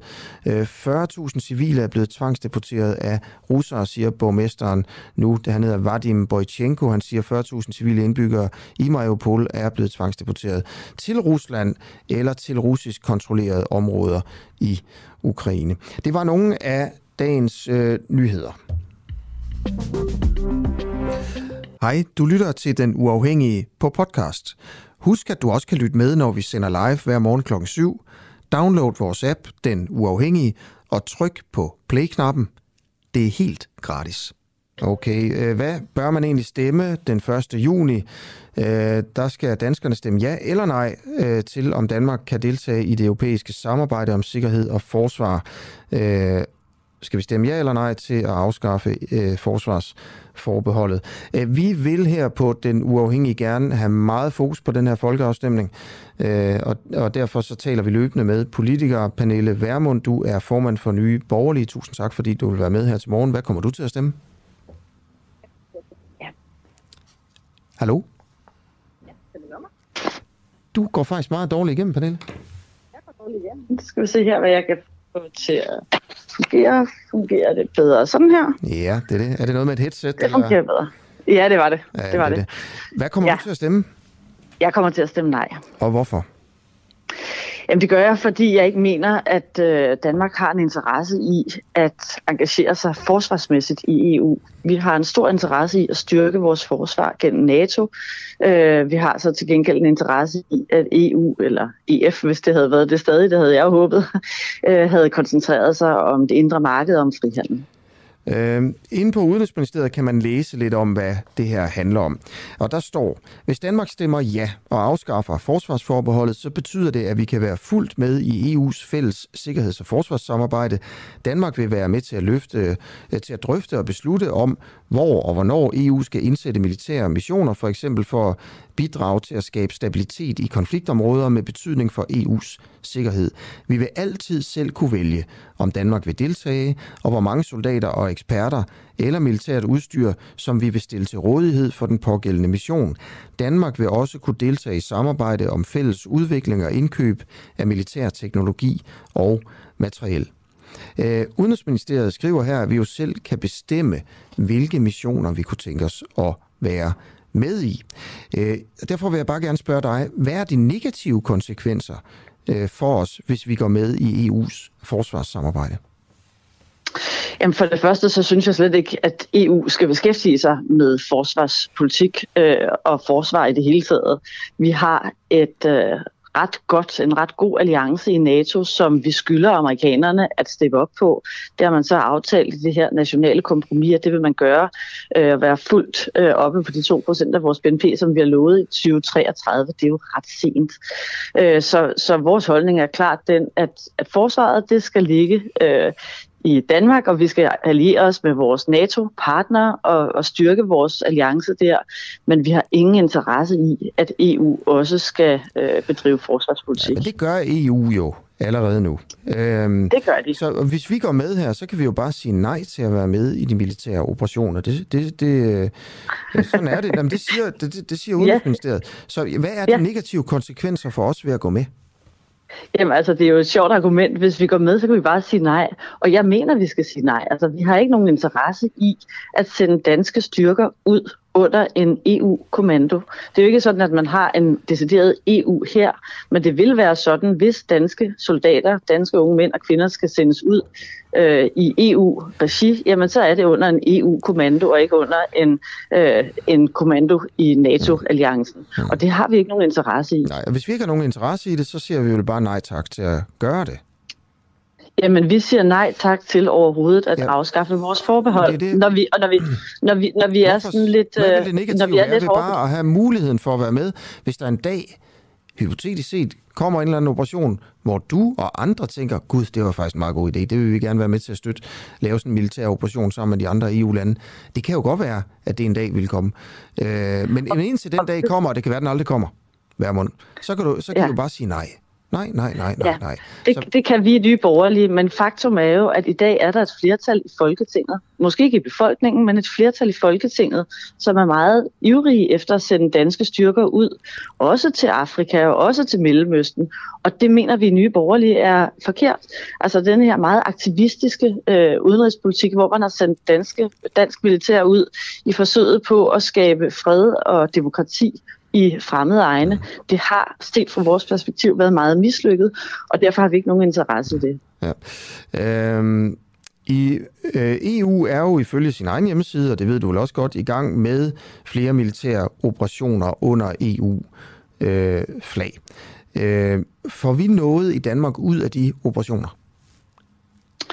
Man, jeg synes ikke, man skal gøre det så sort lige at sige, at der ikke kan være noget i EU-regi, som kan være positivt. Det er jo altid en afvejning. Hvad er det negative, men, og hvad er det positive? Konkret, dem, der er i gang lige nu, ifølge dig, jeg går ud fra, at du har sat dig ind i det, får vi noget ud af dem? Er der noget godt i, i det for Danmark i de syv operationer? Jamen, hvis vi taler helt sådan særskilt danske interesser, så er vores interesser jo at passe på vores eget land, vores egen selvstændighed. Og der er ikke direkte en, hvad skal man sige, en interesse for os i de operationer, men der kan være en indirekte interesse. Altså der kan være en interesse i, at nogle af dem, som vi er allieret med, øh, er lettere beskyttet, eller at, øh, der er nogle, altså, at der er nogle interesser for andre, som, øh, som kan være positive. Men det opvejer ikke det negative, der ligger i EU, som men, men, jo er... Men, en, fordi jeg kommer ja. lige til at holde fast på det her. Du siger, der ja. kan være en indirekte interesse. Jamen det kan der. Danmark. Altså, Lad mig lige prøve at spørge dig på det. Er der en indirekte interesse for Danmark i nogle af de militære operationer, som er i gang?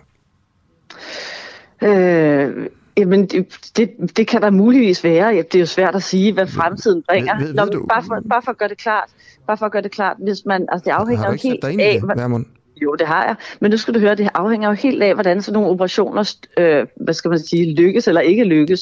Og det vi har kunnet se på de EU-missioner, der har været indtil nu, har været, at man desværre er mislykket. Altså, at det har typisk været franskmændene, som har været drivkraften bag det her. Franskmændene er ikke særlig gode mm. til at være alene i, øh, i forsvarsopgaver og militære opgaver, hvis ikke de har britterne med ved deres side. Og det har de jo ikke i de her EU-missioner.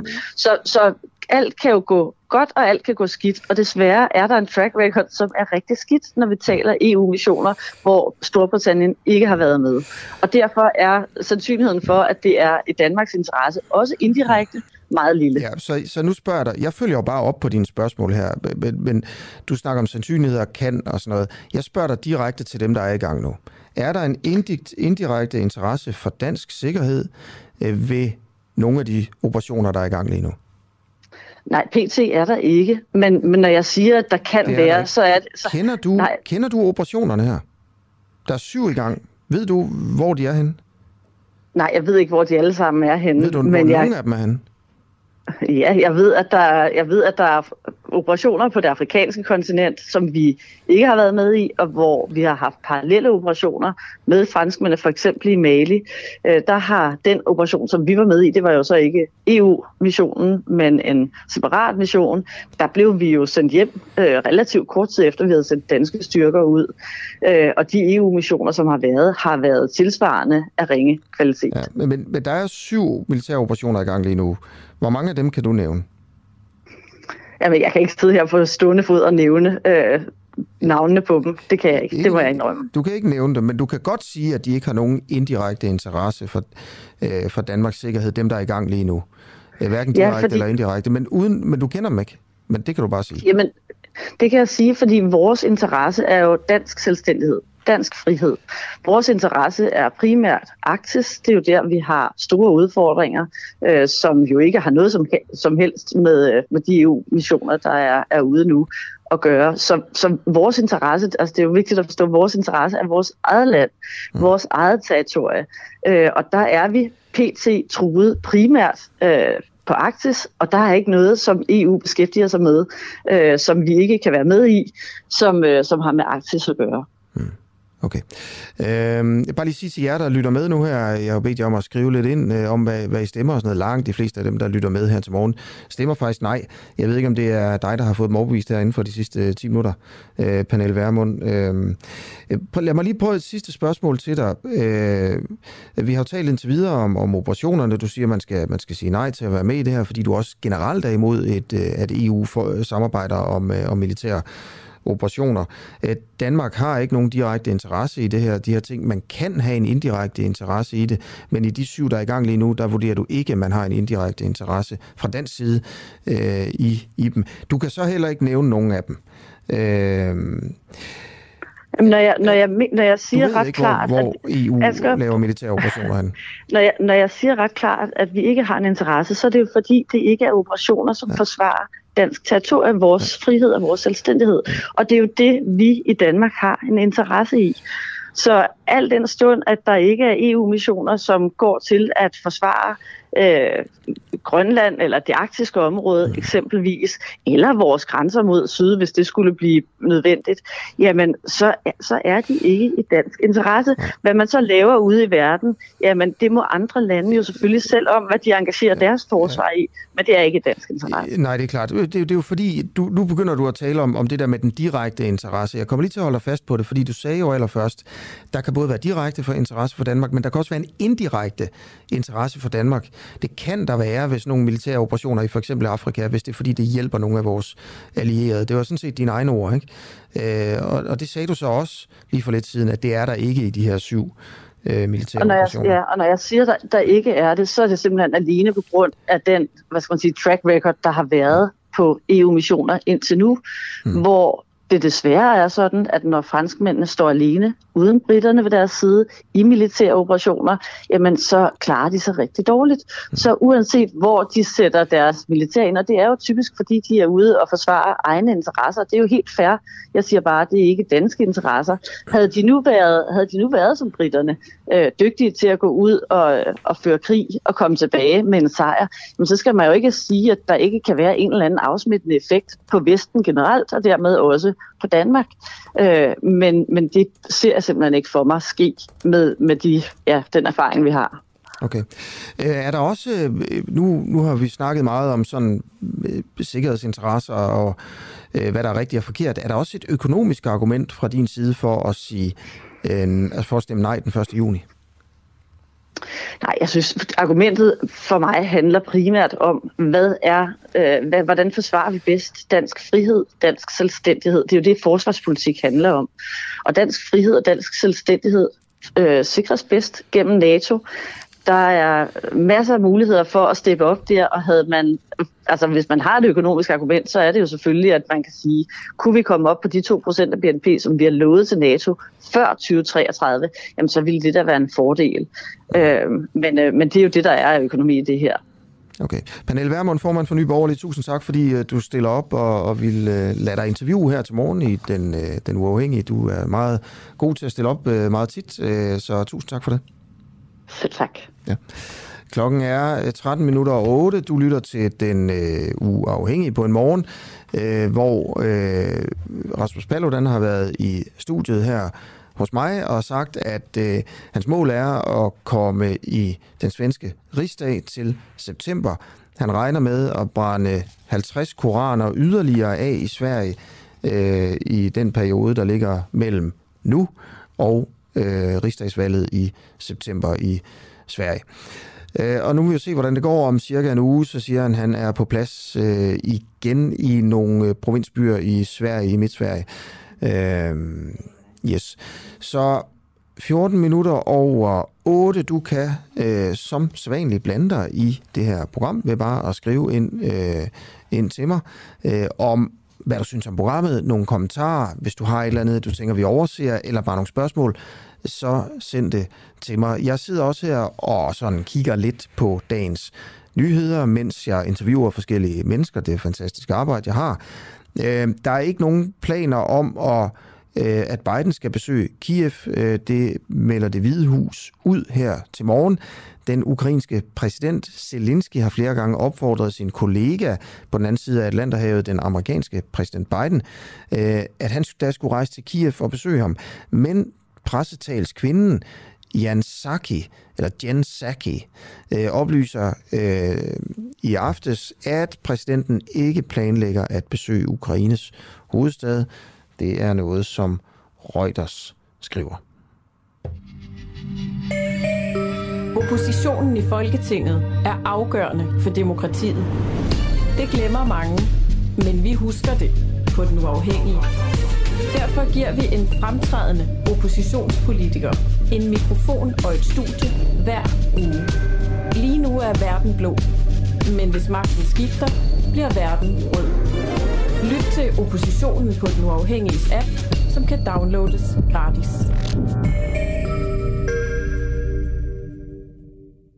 Jeg fortsætter med at stille spørgsmålet her, om vi nedsætter for mange dyre kommissioner i, øh, i Danmark. Øh, og grund til at gøre det, det er jo, øh, som jeg også sagde i sidste time, altså vi har jo set øh, her for nylig, at Reformkommissionens øh, rapport, første del af den, er blevet offentliggjort. Og fra offentliggørelsen, der gik der 10 minutter, før der kom en pressemeddelelse fra regeringen, som afviste rapportens forslag om at omlægge dele af SU'en til lån. Og derfor så stiller vi så øh, spørgsmålet om, om jamen, vi spilder for mange penge på de her kommissioner, men vi spørger også folk, der er klogere end os selv. Øh, Asbjørn Sonne Nørgaard, du er direktør i Severa, så har tidligere forsket i blandt andet kommissioner. Hvad tænker du om det her? Godmorgen. Godmorgen. Mm, jeg tænker sådan set, at det her med øh, kommissioner er en rigtig, rigtig god idé. Øhm, det er der mange grunde til, men, men overordnet set synes jeg, det er en rigtig god idé. Fordi vi skal huske, at alternativet til en kommission, der forbereder politik, det er jo ikke, at der slet ikke bliver forberedt politik. Så der er omkostninger, selvom man ikke har en kommission nedsat, så er det bare embedsmændene, der sidder og arbejder med det. Øhm, og hvis man nu tager reformkommissionen, så sekretariatet, der arbejder for reformkommissionen, det er jo sådan set alle ministerierne. Hmm. Vil du prøve at fortælle uh, her, hvad en kommission egentlig er, altså hvordan den arbejder? Mm, ja, det vil jeg godt. Um, vi skal lige have, have, have, have klarhed over, at vi taler ikke om undersøgelseskommissioner. Undersøgelseskommissionen, det er så nogen, der skal finde ud af, om der er gjort noget forkert. Øhm, og det er et retsligt instrument. Når vi taler om de her kommissioner, så er det nogen, der skal forberede politik.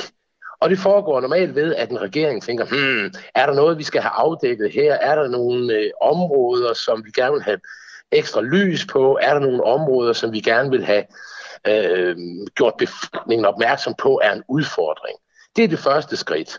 Og så øh, sidder man og brygger på et øh, kommissorium, og kommissoriet det er sådan set det er en arbejdsopgave, som øh, kommissionen øh, skal arbejde med.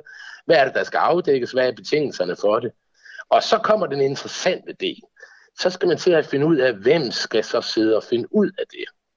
Og øh, der er det jo så i Reformkommissionens øh, tilfælde Nina Schmidt, der sidder for bordenden, og så foregår der lidt nogle øh, armlægninger og øh, togtrækkerier om præcis, hvordan kommissionen skal arbejde, hvem de øvrige medlemmer skal være, hvad betingelserne er for det, Og så går de i gang med deres arbejde.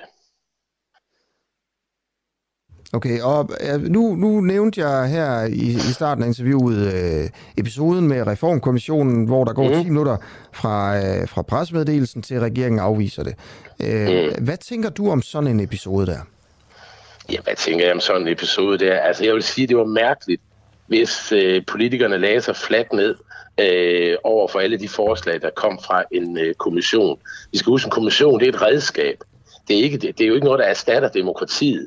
Så, så øh, altså det, der er den store fordel ved kommissioner, det er, at man så at sige får svisken på disken med en masse forskellige forslag, og så må politikerne jo forholde sig til det. Jeg, jeg, jeg kan næsten ikke huske, jo det kan jeg godt, men så skal jeg fandme langt tilbage, hvis jeg skal finde en kommission, der bare er blevet, hvor alle anbefalinger er blevet båret over i Folketinget, hvor efter de er blevet øh, vedtaget. Ellers så bliver der jo shoppet i det. Øh, så hvis man nu siger, at der er nogle 30 forslag, og de, I don't know, 10, 12, 14 af dem, de nyder fremme, så er det jo, så er det jo, også, øh, så er det jo også meget. Okay. Men der er tusind tak, fordi du vil øh, gøre os lidt klogere her. Mm, det var slet. Tak, det er godt. Og tak fordi du også lige bandede i morgenradioen. Det er jo egentlig ja, også, jo, det var man ikke, men det kommer jeg til nogle gange. Jamen, det er meget rart egentlig. Asbjørn Sønne Nørgaard, direktør i Sevias, øh, som jo altså tidligere har forsket i kommissioner. Gjorde os lidt klogere her. Øh, og nu har vi altså to professorer på, der siger, at de her kommissioner, de er faktisk rigtig, rigtig gode. Øh, og det er ikke spild af penge at lave sådan nogle øh, kommissioner, der foreslår, at politikerne skal indføre den ene og den anden lov og den ene og den anden praksis. Øh, Klokken er 10 minutter i halv 9. Øh, du lytter til Den Uafhængige. Øh, hvis du har lyst til at hjælpe os, støtte os, så gør det.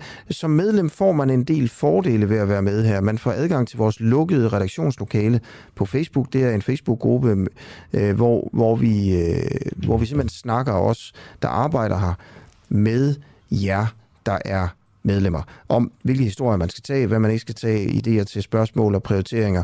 Øh, vi er derinde hver dag og kigger og interagerer med jer og sådan noget. Øh, og jeg synes, det er personligt helt fantastisk at, at være derinde. Øh, så, så det er sådan en, en lukket klub, øh, som altså man som medlem får, får adgang til, så man kan være med til at præge journalistikken. Øh, udover det, så kan man også ind på vores app, som er gratis, og hvor man kan lytte gratis hver morgen live. Øh, der er der også nogle programmer, som kun er for medlemmer, blandt andet Spionchefens Hemmelighed, hvor jeg er vært, øh, og øh, det er altså der, hvor jeg prøver at finde ud af, hvorfor Danmarks spionchef øh, er sigtet for en paragraf, øh, der øh, handler om landsforræderi, hvorfor han har siddet varetægtsfængslet i så lang tid. Øh, der er også et program, der hedder Snyd og Bedrag, hvor øh, øh Morten og Peter, to værter herindefra, taler med folk, der snyder Danmark. Altså, der snyder velfærdssamfundet, for eksempel, der ikke betaler skat. Øh, alle sådan nogle ting. Uden at være moraliserende fordømmende, så får de simpelthen bare historien om, hvordan det kan lade sig gøre. Øh, vi har også programmet Oppositionen, hvor et, øh, et medlem af oppositionen i Danmark øh, er studievært og øh, tager nogle historier op, som vedkommende selv synes er vigtige. Lige for tiden er det Rasmus Jarlov fra De Konservative, som er vært på det program. Alt det, det kan du få adgang til ved at blive medlem hos den uafhængige. Du kan bare gå ind på vores, øh, vores hjemmeside og skrive det op. Det koster ikke særlig meget, 59 kroner om måneden. Der er ikke nogen binding. Du kan bare sige det op igen, hvis du ikke synes, det er fedt. Øh, hvis du gør det, så hjælper du også med at skabe et helt nyt og uafhængigt medie i Danmark. Vi får ikke nogen penge fra nogen andre end dem, der støtter os. Det er fuldstændig unikt øh, i dansk presse. Og det er det, vi synes, der er, der er vigtigt. Og hvis vi endelig skulle have penge, så vil vi hellere have penge fra 60 øh, salami, eller hvad det hedder, øh, en spejpølsfabrik, øh, ind fra politikerne. Øh, fordi øh, de værste, man kan få penge af, det er jo dem, man skal dække kritisk. Ikke? Øh, så det vil vi simpelthen ikke. Så hjælp os på den rejse, hvis du har lyst til det, hvis du har råd til det. Du kan også bare lytte med. Vi har også valgt, at det her program, det skal i hvert fald være gratis. Øh, gå ind på vores hjemmeside, eller hvis du også vil være medlem, kan du også skrive en sms til 1245, skriv UA, øh, U for Ulla og A for Anders, øh, så kan du blive, øh, så får du et, et link, og så kan du, så kan du blive medlem. Okay, Claus Mathisen, du er lektor i russisk ved Forsvarsakademiet. Undskyld, jeg lod dig hænge her på, på telefonen. Mm. Godmorgen. Godmorgen, morgen. Godmorgen. Øhm, prøv, vi skal snakke lidt om den ukrainske havneby Mariupol. Øh, jeg vil gerne spørge dig, om den er, den, er, den er tabt nu. De russiske styrker har omringet øh, byen og stålværket Azovstal, hvor byens sidste soldater gemmer sig i flere uger. Der har byen været uden mad, vand og medicin, øh, og det er en decideret humanitær katastrofe, der udfolder sig derovre. Øh, men, men inden jeg spørger dig om det, så vil jeg bare lige høre, hvad sker der her til morgen? Fordi jeg kunne jo læse, at Zelensky, den ukrainske præsident, siger, at nu er offensiven i Donbass startet. Russerne har nu startet den her offensiv, man har gået og ventet på i den østlige del af Ukraine. Hvad, hvad ved du om det? Jamen, øh, det kan sagtens tænkes, at der er øh, ved, at lagt, ved at lagt i kakkeloven til den. Altså, der har jo stort set øh, ikke været de helt store bevægelser i den ende siden, øh, ja, lige vil sige starten af, starten af april, hvor russerne har omgrupperet og gjort sig klar til det her. Nu lader det altså til, at man starter offensiven. For, forløbig ser det ud, som om man starter sådan over en ret lang, offen, lang øh, front, øh, og det kan vise sig at være uhensigtsmæssigt, fordi man dermed breder sine styrker for meget ud. Men det kan også handle om at finde ud af, hvor er der ligesom de bedste muligheder for at bryde igennem det ukrainske forsvar, for det er jo det, det i bund og grund handler om for russerne. Mm. Okay, så de har startet sådan lidt øh, en lille smule alle steder i den østlige del af Ukraine her til morgen? Ja, og især har de startet, som man også kunne forvente, med betydelige sådan, øh, artilleribeskydninger, fordi det er helt normalt, at inden man angriber en fjende, som er i øh, gode, solide forsvarsstillinger, at, så, så bruger man en masse artilleri, granater og raketter på, ligesom at øh, gøre dem møre, så de er nemmere at rulle henover. Hmm. Det har ikke ændret sig siden 1. verdenskrig, hva'? Nej, det kan du sige. Det er fuldkommen det samme. Det er det samme som under den anden verdenskrig, og det er sådan, det til synligheden også kan komme til at foregå i den her omgang. Okay. Øh, ved Mariupol, som vi har fokus på øh, i, i det her interview, og som der egentlig tror jeg burde være meget mere fokus på, end der, end der er, men det er fordi, det er så svært at få oplysninger ud derfra. Øh, hvad ved du om, hvad status er lige nu? Jamen, så vidt jeg ved, så har de ukrainske styrker ikke overgivet sig, men man kan jo nok efterhånden fornemme, at deres situation er rimelig øh, Øh, umulig.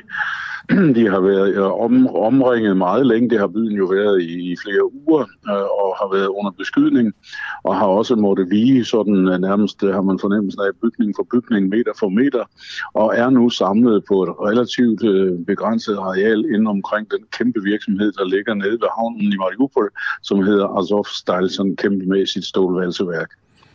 Mm. Og, og hvad med resten af byen? Jamen, den er altså til synligheden under russisk kontrol, øh, sådan så, så russerne i virkeligheden bare ligesom skal have ryddet øh, de, de, de sidste hindringer af vejen. Øh, man har jo også fremsat et ultimatum her i, i, i påskedag, i vores påskedag, jeg skal huske det første påske, i den her uge i, i, i Ukraine, hvor man sagde til dem, at nu skulle de altså overgive sig, ellers så ville de blive slået ihjel alle sammen. Det er jo imod krigens regler. Man må gerne stille et ultimatum, men det må ikke hedde, hedde sig, at man så bagefter slår dem alle sammen ihjel.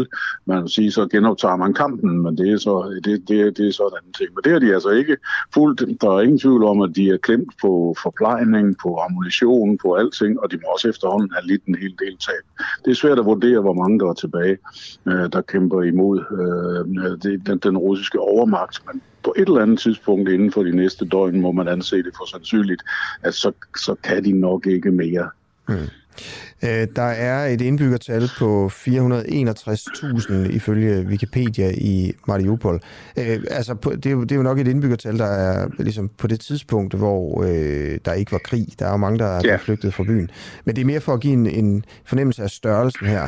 Øh, passer det ikke meget godt med Aarhus eller noget af den stil? Øh? Jo, måske endda lidt, lidt større end Aarhus. Ja. Nu kan man sige generelt på de kanter, så er der en tendens til, at folk bor lidt mere tæt, lidt mere i lag, og derfor fylder byen ikke nødvendigvis lige så meget, som Aarhus gør, men, men ikke desto mindre er det en, en by i den størrelse. Ja. Hvordan ser den ud nu? Den er fuldkommen søndersmadret. Hvis nogen kan huske billeder fra Aleppo øh, i Syrien, øh, så, så, så er det fuldkommen som det, eller for den sags skyld Grozny, eller andre byer, for eksempel fra øh, den anden verdenskrig, hvor sovjetterne rykkede frem mod vest imod Hitler-Tyskland, og også lagde byer ned. Det var der jo også andre, der gjorde. Dengang var det jo ikke øh, forbudt ved krigens love at lave det, der hedder terrorbombning af civile. De love kom først for alvor til efter 2. verdenskrig. Hvor mange, ved, ved du noget om, altså, hvor, hvor, hvor meget øh, civilbefolkningen har lidt øh, i den her, altså under krigen? I Mariupol? Det, er, I Mariupol. Det er jo også svært at sige, fordi der kommer forskellige forlydende fra de to parter, men vi ved, at der har været, til, der har været tiltag fra begge sider i øvrigt til at prøve at få nogle af de civile ud, altså lave nogle af de her humanitære korridorer. Nogle af dem har ikke øh, haft held til at, at bringe nogen ud, og nogen har. Så et eller andet antal tusinder af befolkningen, måske endda 10.000 af befolkningen, er nok kommet ud, men der er altså også 10.000 eller måske endnu flere tilbage i Mariupol under kummerlige, kummerlige vilkår. Ja, fordi hvis vi siger, der boede 461.000, øh, 810 indbyggere i 2013 ifølge Wikipedia, så, øh, så er der jo, altså, hvis, hvis, der ikke er, hvis der kun er flygtet i 10.000 vis, jamen, så er der flere hundredtusind tilbage. Ja, det må man formode. Halvdelen er nok et, et super bud, men det er svært at, det er svært at vurdere. Hvor mange, ved, ved vi, hvor mange civile, der er døde? Nej, heller ikke nøjagtigt, men det kan sagtens være i tusindvis. Man kan sige, at øh, de steder, hvor byen og byen nu er under russisk øh, kontrol, der er der nok ikke så hårde øh, kampe mere, så der kan den civile befolkning sådan begynde at vende tilbage til en, kalde det lidt mere normal tilværelse, men jo altså under russisk besættelse. Hvordan det så kommer til at tegne sig, det må vise sig. Det har vi jo set triste eksempler på andre steder, hvordan det har, hvordan det har været for befolkningen. Ja, fordi så ser jeg jo straks den her gade i Butcha for mig, altså forstaden til Ukraine, hvor det var et sted, der var under russisk besættelse, og øh, det var et sted, hvor kvinderne blev voldtaget, og folk blev skudt på gaden, mens de var ude at cykle en tur, og bare fik lov til at blive liggende. Men, yeah. men, men er der også øh, steder, hvor, hvor man er besat af russerne i Ukraine, hvor man egentlig får lov til sådan at vende tilbage til et mere eller mindre normalt liv, selvom man er ukrainer? Det er igen virkelig svært at vurdere præcis, øh, fordi de to parter kommer med forskellige forlydende og forskellige meldinger om det. Men hvis vi ser på sådan en by som Kherson, som længe har været under russisk besættelse, der har vi i hvert fald konstateret, at russerne øh, det dels har haft øh, borgmesteren dernede bortført, altså forsøgt at øh, fjerne det civile, den civile regering, det civile styre dernede, den civile administration, og det må man faktisk heller ikke ifølge krigens love. Øh, men hvis du ser russiske mediers beskrivelse af, hvordan det er i Kherson, jamen, så er der jo dejligt og fredeligt, og de får hjælp. Mens hvis du hører andre rapporter, ukrainske rapporter, så får man fornemmelse af, at øh, for eksempel demonstrationer bliver mødt med, om ikke andet, så i hvert fald skud i luften og sådan noget, når der er nogen, der laver pro, pro-ukrainske manifestationer. Ja, så hvad er sandheden? Ja, den er jo nok et eller andet sted midt imellem de der to ting. Altså, der kan der godt være nogen i civilbefolkningen, som føler en vis lettelse, øh, fordi der ikke bliver øh, hvor i byen ikke bliver beskudt, øh, den bliver ikke bombarderet. Det er trods alt rarere end at gå og have kuglerne flyvende om ørerne hele tiden. Men øh, hvordan man vil komme til at være tilfredse med en eventuel russisk øh, besættelse, det, det, det, det kan, det kan kun tiden vise. Jeg tror ikke, begejstringen er stor. Okay, jeg vil lige, bare lige ganske kort vende tilbage til havnebyen Mariupol, øh, hvor de sidste ukrainske soldater har forskanset, sig på, har forskanset sig på et, på et, i et kæmpe industriområde. Øh, stålværket nede ved havnen, siger du. Øh, resten af byen øh, er fuldstændig smadret, ligesom Grosny øh, eller Aleppo, men under ja. russisk kontrol. Øh, de øh, ukrainske soldater, jeg så et tal, der hedder 800 på et tidspunkt her i går, tror jeg, øh, som er på den her fabrik. Har de nogen chance for at komme ud med livet i behold? Mm, ja, altså det har de vel teoretisk set, hvis de overgiver sig. Øh, ellers så kan jeg ikke se, hvordan de skal overleve det her. Eller bliver, overgiver sig, eller ender med at blive taget til fange. Men jeg tror, det her det ligner noget, der vil være kamp til sidste mand, stort set. Øh, blandt andet også, fordi det har haft så stor, kaldt det moralsk betydning for ukrainerne, ikke at overgive sig trods øh, en relativt håbløs situation. Det er jo ikke store chancer, de har for at ændre krigens gang, selvom man ikke skal undervurdere betydningen af, at de har haft russisk russiske styrker engageret og bundet dernede, så de, ikke har, de har jo ikke kunne bruges andre steder. Men øh, øh det bliver, jeg tror, øh, de, de får svært ved at komme ud. Og der er nogle af dem jo tilhører den her Azov-enhed, som russerne helt klart gerne vil have, øh, have, have, have fat på og, og bruge også i propagandaøje med, øh, så, så, så tror jeg, at det bliver kampen nærmest til sidste mand. Okay. Og, og så vinder russerne? Som tingene ser ud lige nu, ja, så, så er det nok den vej, det går. Og det kan være et spørgsmål om få døgn, det kan være et spørgsmål om mange døgn. Altså, jeg var selv blandt dem, der spåede en relativt hurtig afslutning på Mariupol, der først øh, den for alvor blev angrebet af russerne, og det har jo ikke været tilfældet. Og derfor vil jeg også være forsigtig med at sætte tid på en åben bane. der er nok ikke så lang tid tilbage, som der er gået. Mm. Okay. Hey, har russerne fuldstændig opgivet at tage Kiev? Øh, I den her omgang, ja, spørgsmålet er jo relevant, fordi vi ikke ved, at hvis, hvis nu russerne får succes med den her offensiv i øst, om de så vender tilbage til spørgsmålet om Kiev på den ene eller den anden måde, fordi jeg stadigvæk vurderer, at det at få en pro-russisk regering, eventuelt en pro-russisk præsident installeret i Kiev, det er et mål, som russerne rigtig godt kunne tænke sig at nå, men om det er realistisk, det er en helt anden diskussion. Okay. Hvad, hvilke, I hvilket scenarie var den her krig ikke øh, mere end, øh, var den her krig mindre end to år? Ah, men det kan den godt gøre, som den udvikler sig nu. Jeg, jeg hører ikke til dem, der tror, at den her krig, i hvert fald ikke i så aktiv en tilstand, som vi har set den hidtil, kommer til at vare flere år. Jeg vil bestemt vurdere, at den godt kan vare mange måneder. Øh, men hvis den skal komme til at vare flere år, så skal det være, fordi den ligesom fryser lidt fast. Altså mm. lidt i stil med det, vi så i Øst-Ukraine fra 2015 og frem, og hvor man ikke har en aftale, man har ikke en fredsløsning, men man bliver ved med at ligge sådan langs en lang front og øh, bekrige hinanden mere eller mindre intensivt. Okay, og hvad, i hvilket scenarie stopper krigen øh, sådan forholdsvis hurtigt? Mm, ja, der er vel ligesom øh, sådan lidt, der, jeg lige vil sige, næsten ligesom en, kryds, en, en tipskupon, et kryds to. Altså det kan være, hvis det lykkes russerne at øh, nedkæmpe de ukrainske enheder i Øst-Ukraine, og dermed måske tvinge øh, landet til en form for overgivelse og fredsaftale. Og det kan også være, hvis det lykkes øh, de ukrainske styrker at hindre denne her russiske offensiv. For jeg tror faktisk ikke, at russerne vil have kræfter til at organisere en tredje stor offensiv. Det kan så betyde enten fast fastfrysning, eller at det måske lykkes Ukraine at trænge russerne tilbage. Det er jeg dog ikke sikker på, at Ukraine har tilstrækkelig militær styrke til, men det er også uvist. Mm. Okay. Øh, Claus Mathisen, lektor i russisk ved Forsvarsakademiet. Så kom vi sådan lidt omkring alting i Ukraine, øh, og tak fordi du vil være med her. Det er helt i orden. Klokken er øh, fem minutter over halv ni.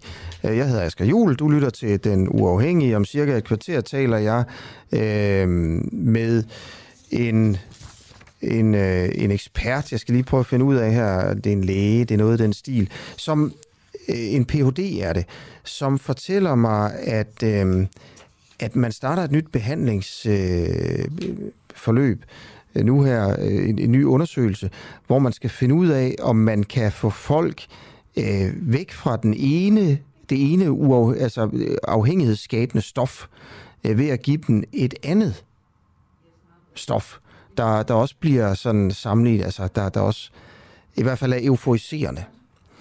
Øh, præcis hvad det er for nogle, altså hvad, hvad er det for et stof, man vil bruge til at behandle det andet stof med, og, og sådan nogle ting. Det er ret spændende egentlig. Det kommer til, det, det er om cirka et, øh, et kvarter. Øh, der, kommer, der kommer mere om, øh, om det. Øh, men inden da Sundhedsstyrelsen bekendtgjorde i sidste uge, at man har indkøbt 2 millioner jodtabletter, som skal bruges i tilfælde af et nukleart uheld, som det hedder i vores område. Er det her øh, rettidig omhu, eller spreder man en unødig frygt i befolkningen ved at købe 2 millioner jodtabletter? Peter Kær, Maggie Jensen, du er lektor på Københavns Universitet. Du forsker i katastrofehåndtering. Godmorgen. Godmorgen. Hvad skal de her jodtabletter bruges til? Jamen altså, de skal jo, øh, altså den rent medicinske begrundelse for at få dem øh, er ikke så meget ind i, men det er selvfølgelig noget med at kan stoppe øh, radioaktivitet i at ophobe sig i skjoldbuskirten på en eller anden måde. Øh, så det er en tablet, du skal have sådan rimelig hurtigt efter, at du øh, registrerer, øh, hvad det hedder, radioaktivitet i dit område. Øh, og, og hvad tænker du om indkøbet?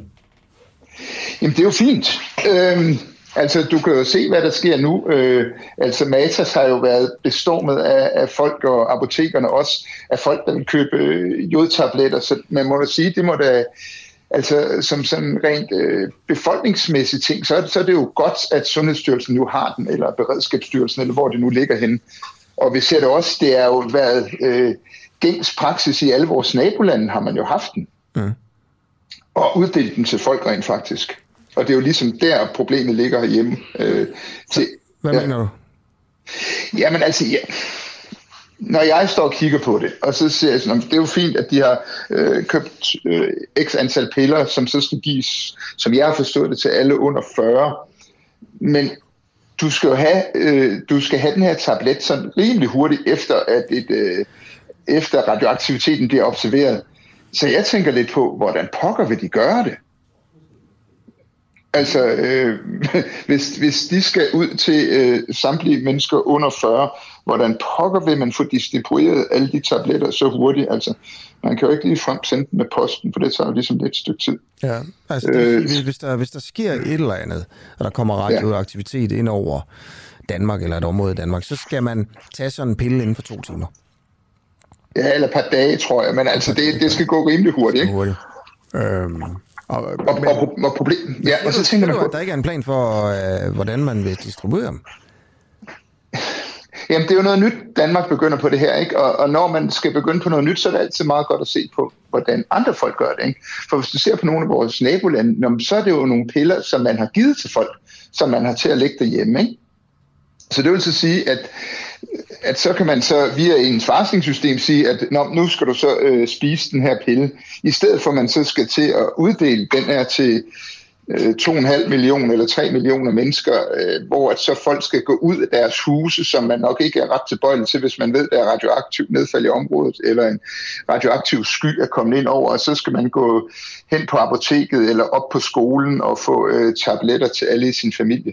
Altså, jeg, jeg kan ikke rigtig se, at den... Øh, så jeg kan jeg få dig til at sige her til morgen, øh, du synes, det ville være en god idé, hvis øh, sundhedsmyndighederne, øh, eller Magnus Heunicke, sundhedsministeren, sørger for, at de her 2 millioner jodtabletter bliver delt ud til 2 millioner danskere. Ja, fordi man skal jo se på, hvad de andre folk har gjort, ikke? Altså, mm. se til Tyskland og Sverige, hvordan gør de? Altså, ja. de har jo haft det her, fordi de har haft atomkraft i mange år, så det er jo været en del af deres normale beredskab, ikke? Ja.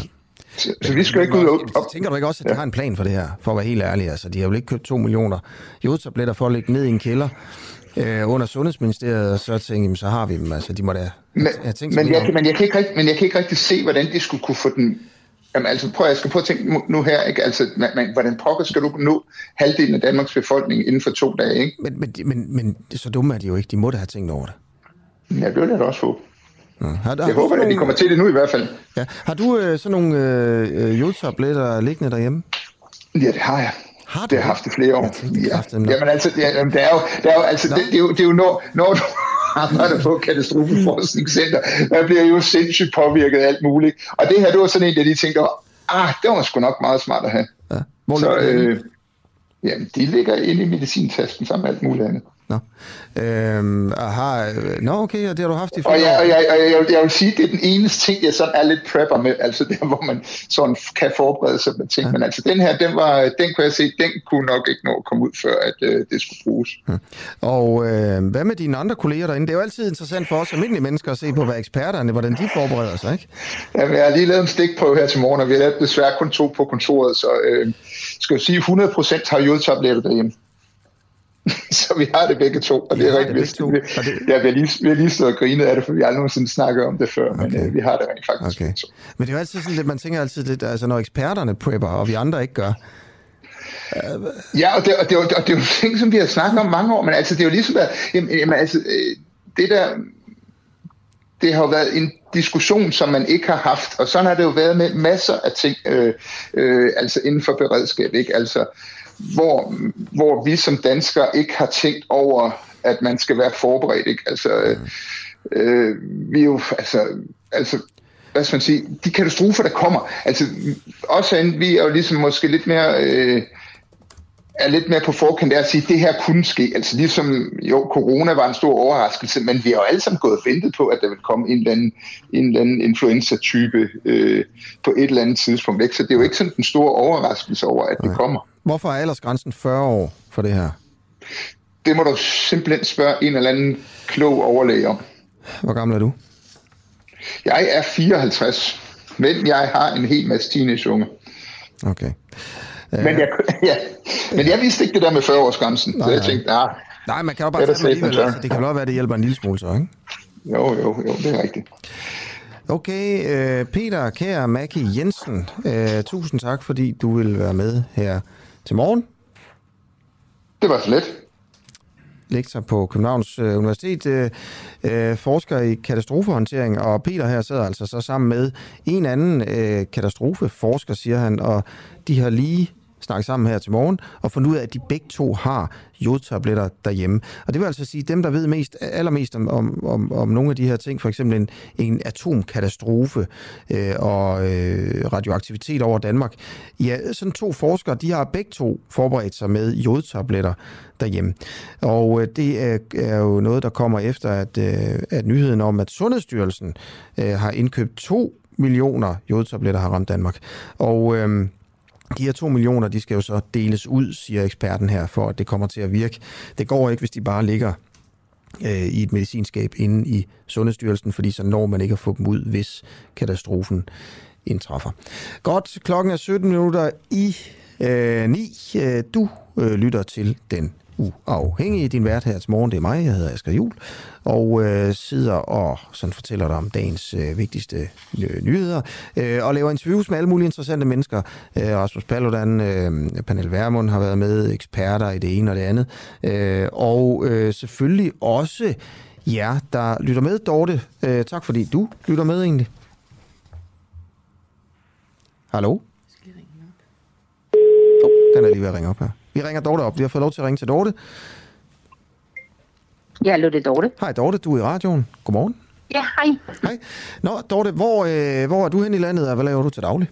Jeg er i Svendborg. Ja. Og jeg lever af mine penge. Hvad vil det sige? Det vil sige, at jeg har penge, jeg lever af. Så jeg arbejder ikke pt. Nå, det lyder da dejligt. Ja, Øhm, ja. Nå, men tak fordi du lytter med. Du har, du har skrevet ind, øh, Dorte, og hvad har du skrevet til mig? Jeg har skrevet, at jeg stemmer nej. Og øh, jeg har ikke uddybet det, men det vil jeg gerne, hvis du vil høre det. Jamen, det er jo lige præcis det, jeg gerne vil jo. Og det handler om, Ja. om forsvars, øh, afstemning om forsvarsforbeholdet øh, 1. Ja. juni. Øh, hvad, hvorfor stemmer du nej? Ja, jeg stemmer øh, nej, fordi jeg synes, vi skal satse på NATO, for jeg synes også, øh, britterne skal være med, og EU og Europa og, og øh, NATO, det er jo flere forskellige ting. Og jeg kan ikke se andet, end vi oparbejder en ny organisation i EU, hvor vi skal bruge penge på en herledelse og alle mulige møder og ting og sager og, og dit og dat. Og jeg tror sagtens, at det, der skal foregå i Europa, kan foregå under NATO, hvor vi også har britterne med. Hvad Det er tænker, stenene. ja, hvad tænker du om argumentet om her, at øh, EU laver jo allerede militære operationer? Altså, det, så vidt Det jeg kan forstå, at det eneste land, der står udenfor, det er Danmark. Så, så EU er allerede i gang. Og, ja, og, og hvis vi det er jo heller ikke med... noget problem. Hvad? Det er ikke noget Det er jo problem? heller ikke noget problem. Nej, vi kan jo sagtens få lov at være med. Vi har været med i Mali i mange år, og vi har været Ikke i de militære operationer. Vi er ikke med i de militære operationer. Vi er kun med i de civile operationer rundt omkring i verden. Øh, men der er syv militære operationer lige nu rundt omkring.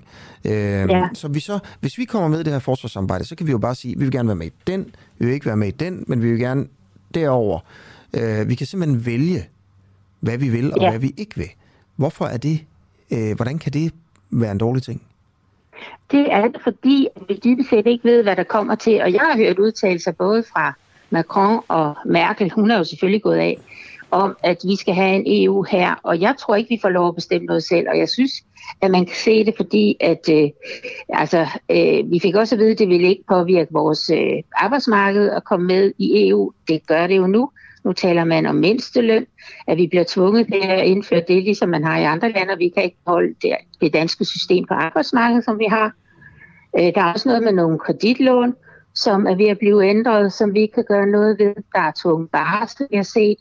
Altså, øh, tænk, hvis vi var gået med i EU, havde det været et fedt for Danmark at skulle betale for øh, Sydeuropas kriser. Altså, i Grækenland tænker jeg på sådan noget. Jeg synes bare, at, at hver gang der har været en afstemning, så er vi blevet løjet for. Altså, man har sagt, at det vil have utrolige konsekvenser, og jeg mener bare, at forbehold får vi ikke igen. Så det du Og siger, det er, at, at du kan ligesom konstatere, at øh, det der glidebane-argument, øh, om, som, som jo har været fra, fra nej-siden i, i, tror jeg lige fra starten af, øh, at hvis man siger ja til det her nu, så vil det føre til flere ting. At den kører du sådan set ind på. Det gør jeg, fordi at det var jo også Socialdemokratiets eget argument fra Trine Bramsen for hvad, et år eller halvanden siden. hvor de var imod det. Ikke? Så, så de, de vælger jo deres argumenter alt efter, hvordan vinden blæser. Ikke? Og det her har jo ikke noget med Ukraine at gøre. Vi kan jo få lov at mm. hjælpe Ukraine alt det, vi vil. Okay, Dorte fra Svendborg, tusind tak, fordi du vil øh, være med øh, i, til, en, til en kort ja. kommentar her. Øhm, så hvem stemmer du egentlig på, Dorte, for jeg bare lige lyst til at spørge om os? Altså, jeg stemmer konservativt. Tak for som det. Som jo går ind for det her. Ja, ja, de går ind for det her, ikke? Øh, det er jo også... Men jeg har altid stemt imod i EU. Altså, du ja. ved, alle forbehold synes jeg er fedt, at vi har. Jeg synes, vi skal passe på dem og se ja. tiden an, og det har aldrig været en dårlig idé Nej. tidligere. Nej. Men det har også altid undret mig egentlig, at det, de konservative i Danmark var så EU-begejstrede, som de jo egentlig har, har været igennem tiden, hvis man ser på konservative. I for eksempel England er det jo en helt anden sag, øh, hvor det jo faktisk meget er de konservative, der har fået øh, England ud af EU, simpelthen. Øh, og Jamen altså, man, man kan jo også sige, at vi stemmer jo vi stemmer jo på et parti. Øh, det er jo ikke sikkert, at vi er enige med alt det, de, de, øh, Nej, de mener. Det er klart. Okay, Dorte, tak for det. Jeg har en fortsat uh, god morgen. Klokken den er 12 minutter i, uh, i 9. Uh, og det vil sige, at vi lige har et uh, interview til her. Øh, og lige om lidt øh, skal det nemlig handle om, øh, at man kan behandle alkoholisme med psykedeliske stoffer. Øh, og, og inden da, så vil jeg bare lige øh, nævne igen her, at øh, vi har fødselsdag i dag, og, og tak for alle, tusind tak for alle jeres øh, sådan lykønskninger på de sociale medier og sådan noget. Øh, det, det, det er jeg rigtig, rigtig glad for, øh, og jeg er meget, meget stolt over, at, at vi også der hver dag arbejder herinde sammen med jer, der lytter med, sammen med jer, der er medlemmer, er i gang med at skabe et, øh, et, øh, et frit og uafhængigt medie i et land, hvor stort set alle andre medier, eller kan jeg ikke bare sige alle andre medier, er, sti, er støttet af, af staten eller eller rigmænd øh, i øh, forskellige afskygninger. Øh, det er vi ikke. Øh, vi prøver ligesom at skabe det her øh, på en eller anden måde græsrodsmæssigt, og det er jo sådan, øh, hvad hedder sådan noget, David mod Goliath, eller, eller sådan, det er, jo, det er jo EM92 det her, ikke? Altså, hvor, hvor vi er et lille, et lille medie, der prøver at spise kirsebær med de store, og, og det vil vi rigtig gøre, vi kunne ikke gøre det uden, uden jer, det er en fælles indsats, tusind tak for det. Øh, vi er jo efterhånden sådan en redaktion herinde, i, jeg ved heller ikke, om, om, om jer, der lytter med, er klar over det, men, men, men vi sidder jo lige nu her, sådan en morgen her, tre mand, øh, øh, Oliver, der sidder og ordner teknikken, og Clara, der sidder og ringer til kilder og, og er journalist. Og så når vi er færdige her, så, så er der, øh, jeg tror det er Oliver, der er redaktør i, i dag, og så er der en, en 4-5 journalister, der sidder og laver journalistik og, og prøver at søge agtindsigt og lave afsløringer og forberede kritiske interviews øh, med alle mulige forskellige, øh, forskellige kilder. Så vi er sådan lige så stille ved at være et, øh, et rigtigt medie, men vi har selvfølgelig brug for mange flere ressourcer for at få det her til at lykkes. Så overvej, om, om, du, vil, om du vil melde dig ind. Øh, godt, ikke mere om det nu. Fordi jeg har 10 minutter tilbage, og dem vil jeg gerne bruge på dig, øh, Mathias Ebbesen Jensen. Godmorgen. Godmorgen. Godmorgen. Du er læge på Psykiatrisk Center i, i København, og et lille hold af danske læger og forskere fra Rigshospitalet skal nu undersøge, om man kan reducere trangen til alkohol blandt øh, misbrugere ved hjælp af psykedeliske stoffer. Så vil man altså ja. se, om man kan bekæmpe alkoholisme ved at bruge et, et andet stof, som jeg i hvert fald forbinder med at være sådan et euforiserende stof. Øh, ja. Vil du prøve at fortælle, hvad, hvad, hvad det her forsøg går ud på? Ja, selvfølgelig er det. Altså, så jeg er jo godt klar over, at, at for, for, for nogen kan det jo lyde næsten absurd, at man vil tage et euforiserende stof, som psilocybin er, og så behandle folk, der er afhængige af, af andre euforiserende stoffer. Ikke? Men der er faktisk ret god ræson i det, og der er også øh, de sidste 20 år, øh, hvor man igen er begyndt at kigge på den her stofgruppe, der er der øh, i stigende grad evidens for at sige og se, at, at det faktisk er øh, aldeles sikkert at give til mennesker med afhængighed, og, og at det også øh, formentlig eller muligvis har en terapeutisk effekt. Så det er jo det er der, hvor vi er. Vi kø, altså, så det, jeg skal undersøge, det er så det, man kan kalde et fase 2 øh, lægemiddelsforsøg, hvor, hvor vi øh, undersøger det på øh, 90 mennesker, der har diagnosen alkoholafhængighed, og så følger vi dem i, i, øh, i tre måneder og ser, om, øh, om, om den gruppe den halvdel af gruppen, der har fået psilocybin, om de drikker mindre end dem, der har fået placebo. Så sådan en klassisk lægemiddelsforsøg. Mm. Ja, hvordan vil I give dem øh, øh, de her psykedeliske stoffer? du faldt lige lidt ud hvad, på, på Hvordan, gentage det. hvordan vil du øh, vil I give dem øh, psilocybin, som det hedder? Ja, ja. Det er jeg glad for at spørge om, fordi at det, det, er- det, der gør, at, at, at, det, at jeg siger, at det er sikkert, det er, fordi vi, vi bruger det på en særlig måde. Vi bruger det i en, i en forskningsregi, i en klinisk setting, som er kontrolleret og som er tryg. Så det handler om, at, man, at folk de er grundigt screenet, at de er overhovedet egnet til at få det her stof. Og så forbereder vi dem over nogle samtaler på, hvad stoffet det øh, gør, hvordan det virker. Og så monitorerer vi dem og støtter dem og, og guider dem, når de er påvirket af stoffet. Og så snakker vi om de oplevelser, de har fået på stoffet efterfølgende. Mm. Og øhm, så det er det, man kan kalde øh, samlet set psykedelisk terapi. Altså vil de, Så der- det er jo blive, en- vil de blive altså, påvirket af de stoffer, I giver dem? Altså vil de hallucinere og sådan nogle ting? Ja, det, det er ikke så mange, der hallucinerer. Jeg ved godt, man, man også kan kalde dem hallucinogener, men, men, men, men det er ikke kendetegnet for stoffet. Ja, så det, altså, vi giver en dosis, som er psykedelisk, så folk de kommer i en markant ændret bevidsthedstilstand. Okay, så I, I tager simpelthen øh, 90 øh, alkoholikere ind og, og, og giver dem halluc- hallucinerende stoffer, sådan at, at nogle af dem vil, vil hallucinere, og andre kommer i det, du, hvad var det, du kaldte en, en, en anderledes sinds, øh, bevidsthedstilstand, ja. som, som jo ja. er det, som andre kalder sådan, at man bliver skæve på, øh, på svampe eller et eller andet, ikke? Altså, øh, så hvad, hvad er det for en tilstand, I vil sætte de her øh, alkoholikere i? Jamen det, det er, altså så først og fremmest, så, så skal de grundigt forberedes. Det vil sige, at vi har nogle samtaler. Jeg har samtaler med dem, hvor en psykolog, meget dygtig psykolog, der er koblet op på projektet, har samtaler med dem, hvor vi snakker om, hvad er din intention og motiv for at, være, for at få den her behandling? Hvad gør det her stof muligvis øh, øh, ved dig? Hvad vil det sige at komme i en ændret bevidsthedstilstand? Hvad, hvad, hvad, hvordan kan det påvirke dine sanser, din tænkning, øh, dine følelser? hvad gør vi, hvis du øh, bliver bange undervejs? Øh, det ene og det andet. Så vi, vi forbereder dem virkelig grundigt, ikke? Og, øh, og øh, øh, så mens de påvirker stoffet, og stoffet virker cirka i en 4-5 timer, så, så ligger de og hører musik og lukker øjnene, og vi beder dem om ligesom at, at vende blikket indad og, og, og prøve at, og, som man lidt populært kan sige, rejse i sindet faktisk. Øhm, og, og det går stille og roligt for sig faktisk. Altså, øh, og så er vi der til stede, sidder ved siden af dem, hvis det er, at der er, der er brug for, at vi støtter dem undervejs. Og når stoffet så begy- stopper med at virke, så kommer de jo tilbage til dem selv, kan man sige, og er sig selv igen.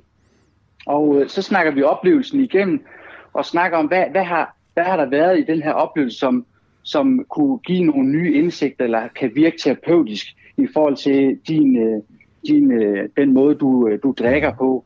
Øhm, Okay. Det, det, det lyder for Det mig som det er jo- det er jo også- En eller anden form for Ja, sådan ja, det mental elektrochok. Altså, man prøver at, kan man sammenligne med det? Altså, man prøver at bekæmpe en afhængighed med sådan at give folk sådan en eller anden, altså et, et, et sådan bevidsthedschok med psykedeliske stoffer. Mm, Nej, Nej. ja, for det, den sammenligning er blevet lavet, men det, man skal forestille sig, altså så de studier, der er blevet lavet de sidste 20 år, der flere af dem har vist, at, at, man, at, at når folk er påvirket af det her stof efterfølgende, så siger de, at her, her, det her, det er simpelthen, jeg fik en, en, en enormt meningsfuld og indsigtsfuld oplevelse, og det, det er måske en af de mest vigtige oplevelser, jeg har haft i mit liv. Og det, er jo, og det siger de også, hvis man spørger dem øh, et- år efter. Så der er jo et eller andet ja. særligt her. Altså, du er påvirket i, i fem timer af et stof, og, og du så efterfølgende tilskriver den der oplevelse som enormt meningsfuld. Ja. Kan man, og, kan man sammenligne det med, at, at, at folk har en nærdødsoplevelse, for eksempel, der får dem til at ændre Ja. deres liv, Ja. eller, øh, Ja. eller de finder Gud, eller et eller andet... Øh. Ja, altså nærdødsoplevelser, det, det, er, det er en bedre sammenligning. Altså, det er det helt klart. Så der er et eller andet her, hvor, du, øh, hvor, hvor de her mennesker de får, får en oplevelse, der gør, at de, øh, hvad skal man sige, de, de, de øh, får mulighed for at reperspektivere deres, deres liv faktisk, ikke? Altså, og deres adfærd og deres tænkning. Så det vi også kan se på hjernescanninger, det er, at det, det åbner sådan, det giver en øget fleksibilitet, eller giver en åbning i den måde, man kan tænke, øh, man, man, man, man, hvis man er låst fast i sin tænkning, eller låst fast i sin adfærd, som, som man i særdeleshed er, hvis man er afhængig af noget, at det på en eller anden måde øh, åbner det her, eller kan bryde op for det her. Mm. Så, Er der ikke andre, Men der er har de der prøvet det ting, her det- før jer, altså? Der er, for er der ikke andre, der har forsket det her før jer? Jo, og det er jo også vigtigt at sige, så det er jo ikke noget, vi har grebet ud af den blå luft. Der, der er jo der er lavet en del i, i 60'erne, det ved de fleste, eller har hørt om ja. LSD. Så i forbindelse med, med opdagelsen den, der lavede man faktisk en del studier med LSD til alkoholafhængighed, som, som faktisk viste ret lovende resultater. Og så var der i 2015 et amerikansk lille studie på 10 mennesker med afhængighed, ja. undersøgt psilocybin, hvor det viste effekt. Og nu er vi så der, hvor vi skal vise det. Altså vi skal undersøge det i en større skala og i et mere klassisk, altså mere rigidt øh, øh, studie, ikke studiedesign, for at se, jamen, altså, kan det her noget, ikke? Okay. Men det er vigtigt for mig at sige, det er vigtigt for mig at sige, at de sidste 20 års forskning har altså vist, at det er meget sikkert at give, når vi giver det i, i kontrolleret setting, ikke? og at, at stoffet ikke er vanedannende overhovedet. Okay. Det er ikke afhængigskab. Okay, men der er Mathias Ebbesen Jensen, jeg håber, at det kommer til at gå godt øh, med det her. Ja, øh, ikke? det skal det nok. Øh, Lægepsykiatrisk Center i København. Klokken den er halvanden minut i ni, det vil sige, der er ikke særlig meget tilbage af udsendelsen nu her. Efter den her morgenudsendelse, hvis du lytter live med lige nu, så er der jo andre programmer. Vi fortsætter med at sende. Øh, lige nu ved jeg faktisk ikke præcis, hvad det er for et program, der kommer efter klokken 9, men det kan du jo bare blive hængende og, og lytte til. Øh, så Øh, og så vil jeg bare lige tage et par kommentarer her til at slutte af med. Jørgen øh, Jacobsen skriver, at vi skal selvfølgelig stemme ja den 1. juni, øh, til, når vi skal stemme om forsvarsforbeholdet. Jeg tror ikke, vi kan stole på USA, når de i stedet vil beskytte Taiwan mod Kina. Vi skal have et stærkt EU, og også på forsvarsområdet, skriver altså Jørgen, der mener, at det kan være USA og dermed NATO vil trække fokus hen mod Stillehavet, og så er vi nødt til ligesom at være klar til det. Claudia skriver nej tak til mere EU, ja tak til NATO og 2% bidrag til vores retssikkerhed. Øh, Carsten Nielsen, han øh, skriver om noget andet, som vi har haft her til morgen. Jeg har interviewet Rasmus Paludan øh, her i den første time, og Carsten skriver, jeg har læst et par rosende kommentarer til og om Rasmus Paludan, blandt andet en om, at vores politikere kunne lære noget af ham. Nu må I altså dele med stoppe. Han laver ikke andet end at sprede had og konflikter. Han har ikke noget som helst at gøre i politik, efter min mening, og han betaler vi partistøtte til, og en formue til at beskytte ham spilder penge. Han er jo helt ude for pædagogisk rækkevidde og gavner ikke vort land på nogen som helst måde, ligesom Putin har sat Nordkorea, øh, spidser alle sammen mennesker, øh, verden ikke har brug for. De skulle nakkeskydes hele banden, jo før jo bedre. Og der kom så et punktum. Tusind tak, fordi I lyttede med. Klokken den er 9.